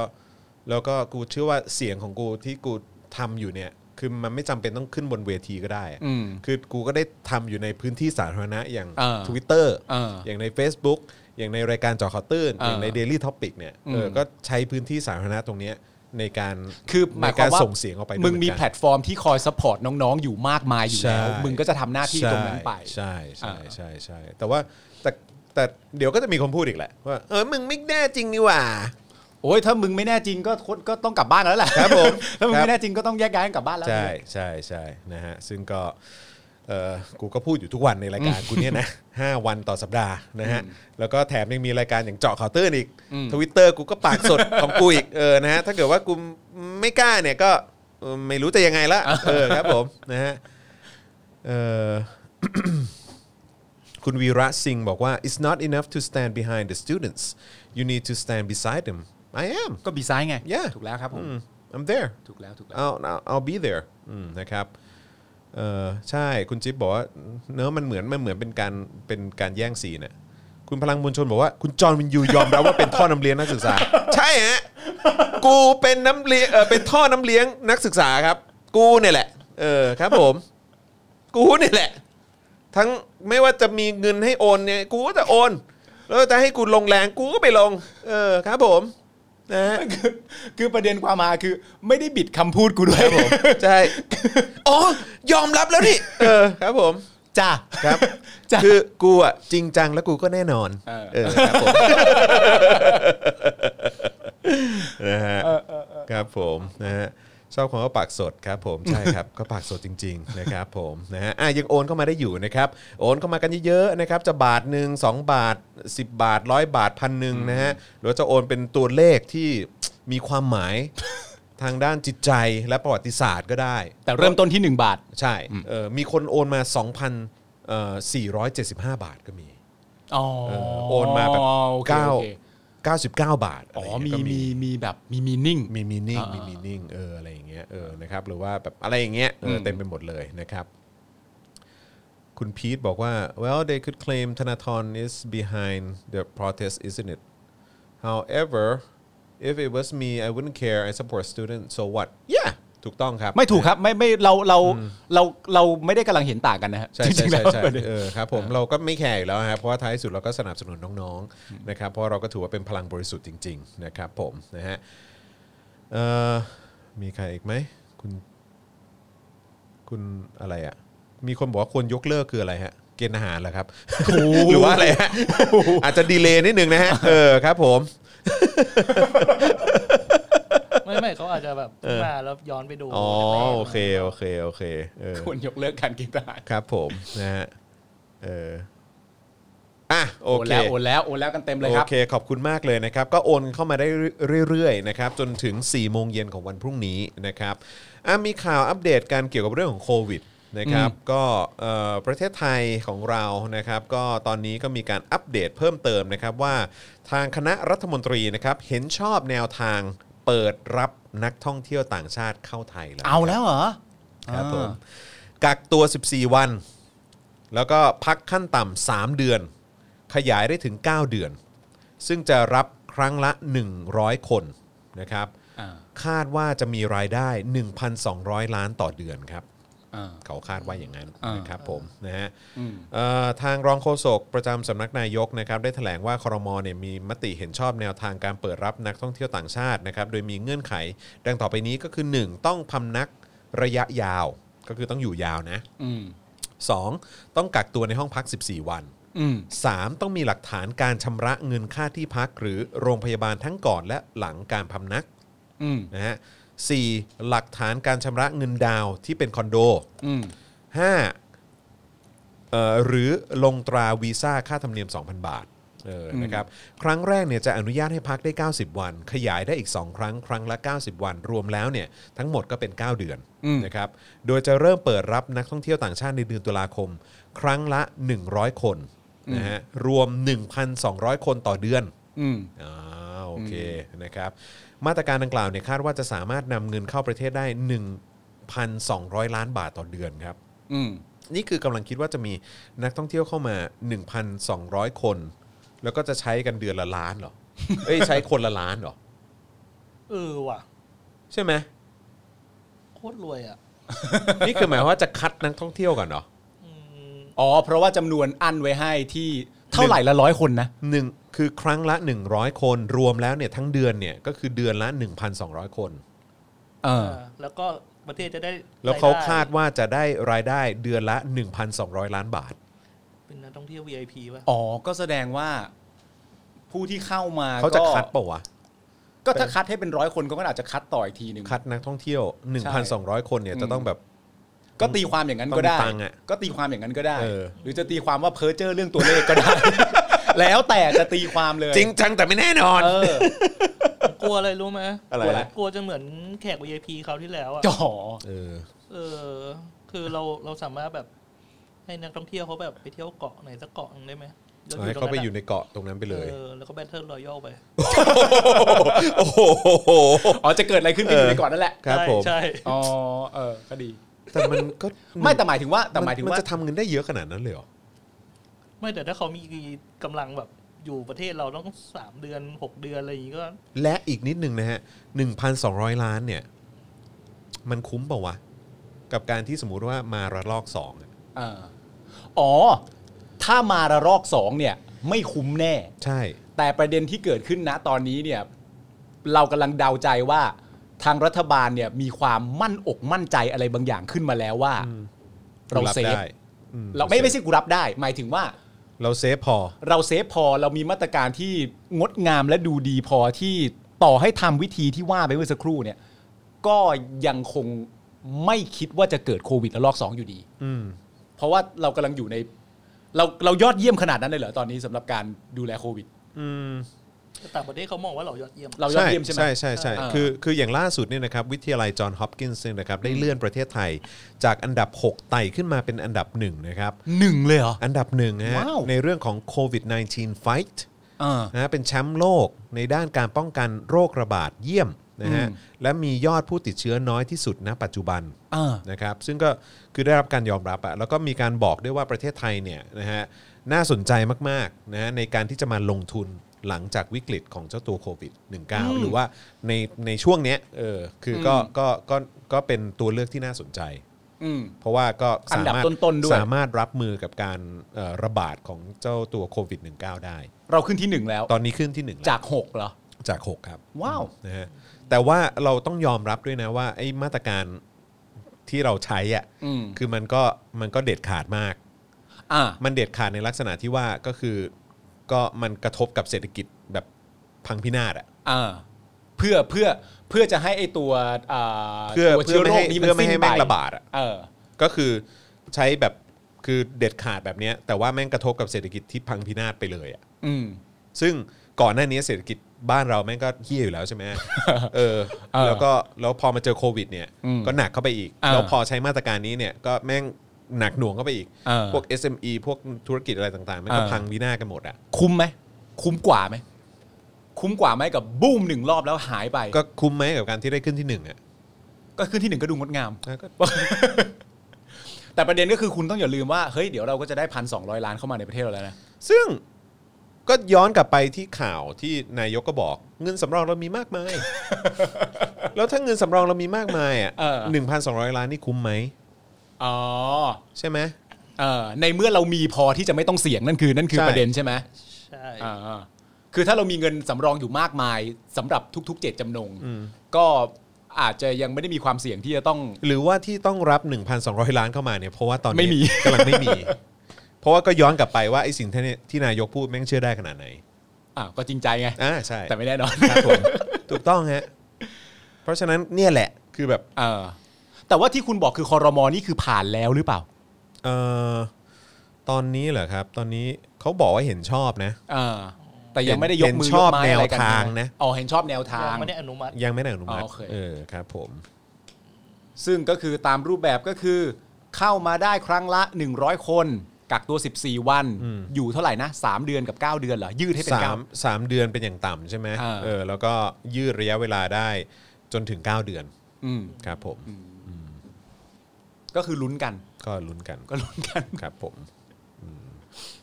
นั่นแหละฮะ คุณผู้ชม อ่ นะครับก็ถือว่าก็ต้องมาดูกันนะ คุณ ครับ ผู้ชมเขาคิดกับเรื่องนี้ยังไงวะ เออคุณผู้ชมคิดว่า เออ ยังไงคือคุณผู้ชมคิดว่าเรามีตังค์ หรือว่าตอนนี้เรากำลังดิ้นเพราะเราไม่มีตังค์เพราะว่าก่อนหน้านี้ก็มีข่าวว่าการเก็บภาษีเนี่ยก็ไม่ถึงเป้า อ่า เงินก็เงินก็เงินที่จะเข้าไปสู่รัฐบาลที่ที่รัฐบาลจะมีใช้เนี่ย อืม ก็ก็ก็ไม่ได้มาก อ่า อย่างแต่ก่อน อืม เออเพราะฉะนั้นเนี่ยมันกระทบแน่นอน เออ กับเงินที่จะใช้กันต่อไป เออ อะ่ะ เออ เพราะฉะนั้นคือมันยังไง อืม แต่ว่าก็คือนายกก็บอกว่าโอ้ยเงินสำรองมีเพียงพอเยอะแยะมากมาย แต่ว่าจะเปิดรับนักท่องเที่ยวต่างชาตินะ เออ เพื่อเงิน 1,200 ล้านต่อเดือนนะ เออ แบบ ไม่เมคเซนต์อยู่หน่อยๆใช่ไหมในความ ดู รู้สึก มันดูแบบ ย้อนแย้งหน่อย มันดูแบบ ๆเออ ยังไงวะ เออ คือถ้ามีเงินเก็บสำรองอยู่มากมาย อย่างที่พูด อย่างที่พูด อืม ก็ไม่จำเป็นต้องพาประเทศเข้าไปสู่ภาวะเสี่ยง ที่จะมาระเอ่อระลอกที่ 2 เออ รอบ 2 ใช่ไหมล่ะ รอบสอง ของการระบาดอะ ซึ่งรอบสองนี่มีแนวโน้มว่าถ้ามาจริงล้มแน่ หนักฮะ ล้มเลยตอ ห น นัก นั้น แน่นอน อ่า อืมหนักแน่นอน อ่า ๆโอเคออกออกทางไหนกันแน่แบบ มีเงิน สรุปมีหรือไม่มี เข้าใจปะแล้วดูแบบ track record ของคนอย่างประยุทธ์จันทร์โอชาแม่ง อ่า น่าเชื่อขนาดไหน เออ คำพูดของแม่งอะ ใช่ไหมเออ ไม่มันเป็นเรื่อง มันเป็นเรื่องที่แบบว่า อันนี้เป็นเรื่องตลกมากเลยนะในในในความรู้สึกของของใครหลาย ๆ คนที่ที่ที่ใช้ชีวิตในประเทศไทยหรือหรือคนไทยตามอะไรก็ตาม อืม อะไรเงี้ยคือโดยปกติแล้วเนี่ย ถ้าเกิดว่าเอ่อเราต้องการข้อมูลอะไรสักอย่างหนึ่ง อือฮึ แล้วก็มีเอ่อนายกหรือโฆษกรัฐบาลออกมาพูดอะ่ะ เราจะเอาอันนั้นไว้ใช้ อืม เราจะเก็บอันนั้นไว้ใช้ว่า โอเค นี่คือล่าสุด อืม เราต้องเชื่อแบบนี้ เราต้องทำตามแบบนี้นี่คือนโยบาย อืม แต่ว่าเหตุการณ์ที่มันเกิดขึ้นล่าสุดกับประเทศของเราที่มีรัฐบาลรัฐบาลนี้อยู่เนี่ย อืม เราอยากรู้อะไรบางอย่าง นายกออกมาพูด โฆษกรัฐบาลออกมาพูด และความรู้สึกเราก็คือว่า นับปะวะ อืม นึกออกปะ อืม มันประหลาดนะเว้ย อืม มันประหลาดแบบโหแล้วความไวเนื้อเชื่อใจแบบ เฮ้ย ก็ล่าสุดนายกเขาบอกแล้วไง เออ กูก็รู้ว่าเขาบอกแหละ แต่มันนับหรือเปล่าวะนึกออกไหมคือมันแปลกนะเว้ย ใช่ ว่าแบบว่าเอา เอาเป็น เอาเป็นบัญญัติไม่ได้เลยอะ อืมควากกมไห เชื่อมั่น เออ แปลกอะ แม่งไม่มีไงเออ ก็เนี่ยแหละฮะ เราอยู่กับคนแบบนี้มา 6 ปีแล้วฮะ ครับผม เอ้าอยู่ดีก็ดึงกระจอกเฉย ครับผม ดึงเศร้าท ำไม เอ เนี่ย อ ใช่ บัดซบชิบหาย เออ นะฮะเอ่อคุณภูรินทร์บอกว่าอะไร น้องที่เคยทำงานด้วยกัน อุ๊ยเอ้ยโทษ อะไรอ่ะ เอาใหม่อ่ะ น้องที่ทำงานด้วยกันเข้ากรมวันที่ 1 กันยาเจอหน้ากันอีกทีวันที่ 13 กันยาไหลหลุด เพราะโดนซ่อม อ๋อ อันนี้พูดถึงเรื่องที่ เออเกณฑ์ทหาร เกณฑ์อาหาร โอ้ย ตายละไหลหลุดเพราะโดนซ่อมเหรอะฮะอื้อหือนะฮะ เมื่อกี้ เมื่อกี้อะไรนอร์เวย์ มีใครพูดถึงนอร์เวย์ นักท่องเที่ยวนี่ มื่อกี้ แหละ คุณ รับ จุชุลีพร บอกว่าอะไร นอร์เวย์ถือว่ารวยมาก แต่ยังปิดแบบไทยไม่ได้เลยค่ะ ตอนนี้กลับมาระบาดยังต้องปิดเป็นส่วนๆ ไม่งั้นเศรษฐกิจพังแน่ๆอืมเนี่ยคือแบบ คือเราขึ้นที่หนึ่งเพราะว่าเราเราไม่มีการระบาดเพิ่มเพิ่มเติม หรือว่าติดเชื้อเพิ่มเติมใช่ไหม อืม แต่ว่าก็คือแบบมันส่งผลกระทบกับเศรษฐกิจแน่นอนอะ อืม เออคือแบบแล้วคือมันพังเป็นโดมิโนมาตั้งแต่ตอนที่มันรัฐประหารแล้วไง อืม มันก็ อืม พังมากับความเชื่อมั่นของนักลงทุนอะไรต่างๆ ที่จะมาลงทุนในประเทศ อืม เขาก็ไม่อยากทำ อืม แล้วแม่งก็แบบเละเละเละเละเละมา จนจนจนเน่ามาก อืม แล้วพอมาเจอโควิดก็หนักอีกที เออ แล้วหลังหลังจากผ่านโควิดมาสักพักหนึ่งแม่งก็ยิ่งหนักเข้าไปอีกเพราะว่าคนก็ตังค์ยิ่งไม่มี อ่า ธุรกิจของตัวเองก็เจ๊ง เออ แม่งก็หนักเข้าไปอีกไง ไม่แต่มันเป็นเรื่องที่น่าแปลกนะ ถ้าสมมติว่ามองในประเด็นประเด็นที่มึงบอกก็คือว่า ณตอนนี้อยู่ดีๆเราก็กลายเป็นอันดับต้นๆของโลกในการที่ชาวต่างชาติจะมาร่วมลงทุน เนื่องจากว่าเราสามารถจัดการกับเอ่อโควิดแพนดมิกครั้งนี้ได้อย่าง ใช่ ชะงัดนัก ใช่ มากกว่าประเทศอื่นๆ จึงอยากจะมาร่วมกับเรา เขาเขาว่าน่าสนใจ อ่าน่าสนใจ ถือว่าเป็นตัวเลือกที่น่าสนใจ เออ เออ แต่ว่าตั้งแต่ตอนแรกที่มันเป็นก่อนหน้านี้ก่อนที่จะเข้าโควิด ตั้งแต่ยึดอำนาจมา นั่นประเด็นก็คือนั่นก็เป็นช่วงหนึ่งเหมือนกันที่คนน่ะไม่อยากมาร่วมด้วย ใช่ เพราะว่ามันไม่นิ่ง มันมันไม่มีใครอยากจะมาร่วมกับรัฐบาลที่ดึงอำนาจประชาธิปไตยออกจากคนไป แล้วประเทศมันมันไม่นิ่งแน่ๆ ใช่ คือ นึกออกปะ เพราะการการทำรัฐประหารเนี่ยมันคือการล้มกระดานไง เออ เออ แบบกฎกติกาอะไรต่างๆ ที่มี แล้วก็ความเชื่อมั่นของ เออ นักนักลงทุนที่บอกว่า อ๋อ การเมืองมันมีเสถียรภาพ แล้วก็ อืม นโยบายอะไรต่างๆ ก็จะมีการดำเนินกันอย่าง เออ แบบโปร่งใสหรืออะไรก็ตามอ่ะ อืม คือมันมันโดนลบไปหมดเลย เออ แล้ว มัน ก็ ไม่มัน กลายเป็นว่า เออ อำนาจเผด็จการก็คือเข้ามาชี้ว่าอันนี้ทำได้ อันนี้ทำไม่ได้ อันนี้ เออ แล้วแต่ฉันตามใจฉัน เพราะมีมาตราสีสี่ เออ อะไรอย่างเงี้ย มันก็เลยแบบความเชื่อมั่นของนักลงทุนก็ไม่มีไง เอออเพราะว่าเพราะว่าประเหมือนประเทศมันยังไม่นิ่ง กูจะไปไว้ใจมึงได้ยังไง เออ อยู่ดีๆ วันรุ่งขึ้นมึงอาจจะเปลี่ยนใจแล้วก็ใช้ม .44 ในการสั่งนู่นสั่งนี่ ปิดเหมือง เออ อะไรอย่างนี้ก็ได้นี่ เออ เออ แต่แต่กลับกลายเป็นว่าหลังจากไอ้เหตุการณ์นั้นมาพอมาพอมาถึงช่วงเหตุการณ์ที่เป็นโควิด กับการรับมือของโควิดนี่มันคือมันคือการกู้หน้าเหรอ พวกเขาได้พังทลายลงมาแล้วกลับ ต่ มา เหตุการณ์ของโควิดเนี่ยมันเกิดจากประชาชนไม่ใช่เหรอ อืม อืม อืม เพราะว่าจริงๆแล้วแบบไม่ว่าจะมาตรการอะไรของรัฐนี่ก็แบบค่อนข้างหละหลวมมากเลยนะ คือ แต่ว่าประชาชน อ๋ ก็ อ แบ อ๋ บ อ คือ โเค คือที่มีเชื้อเข้ามาใหม่ ๆ หรืออะไรก็ตาม อืม หรือว่าไอ้หลายๆ หลายๆเอิ่มหลาย ๆ กรณีที่มันเกิดเกิด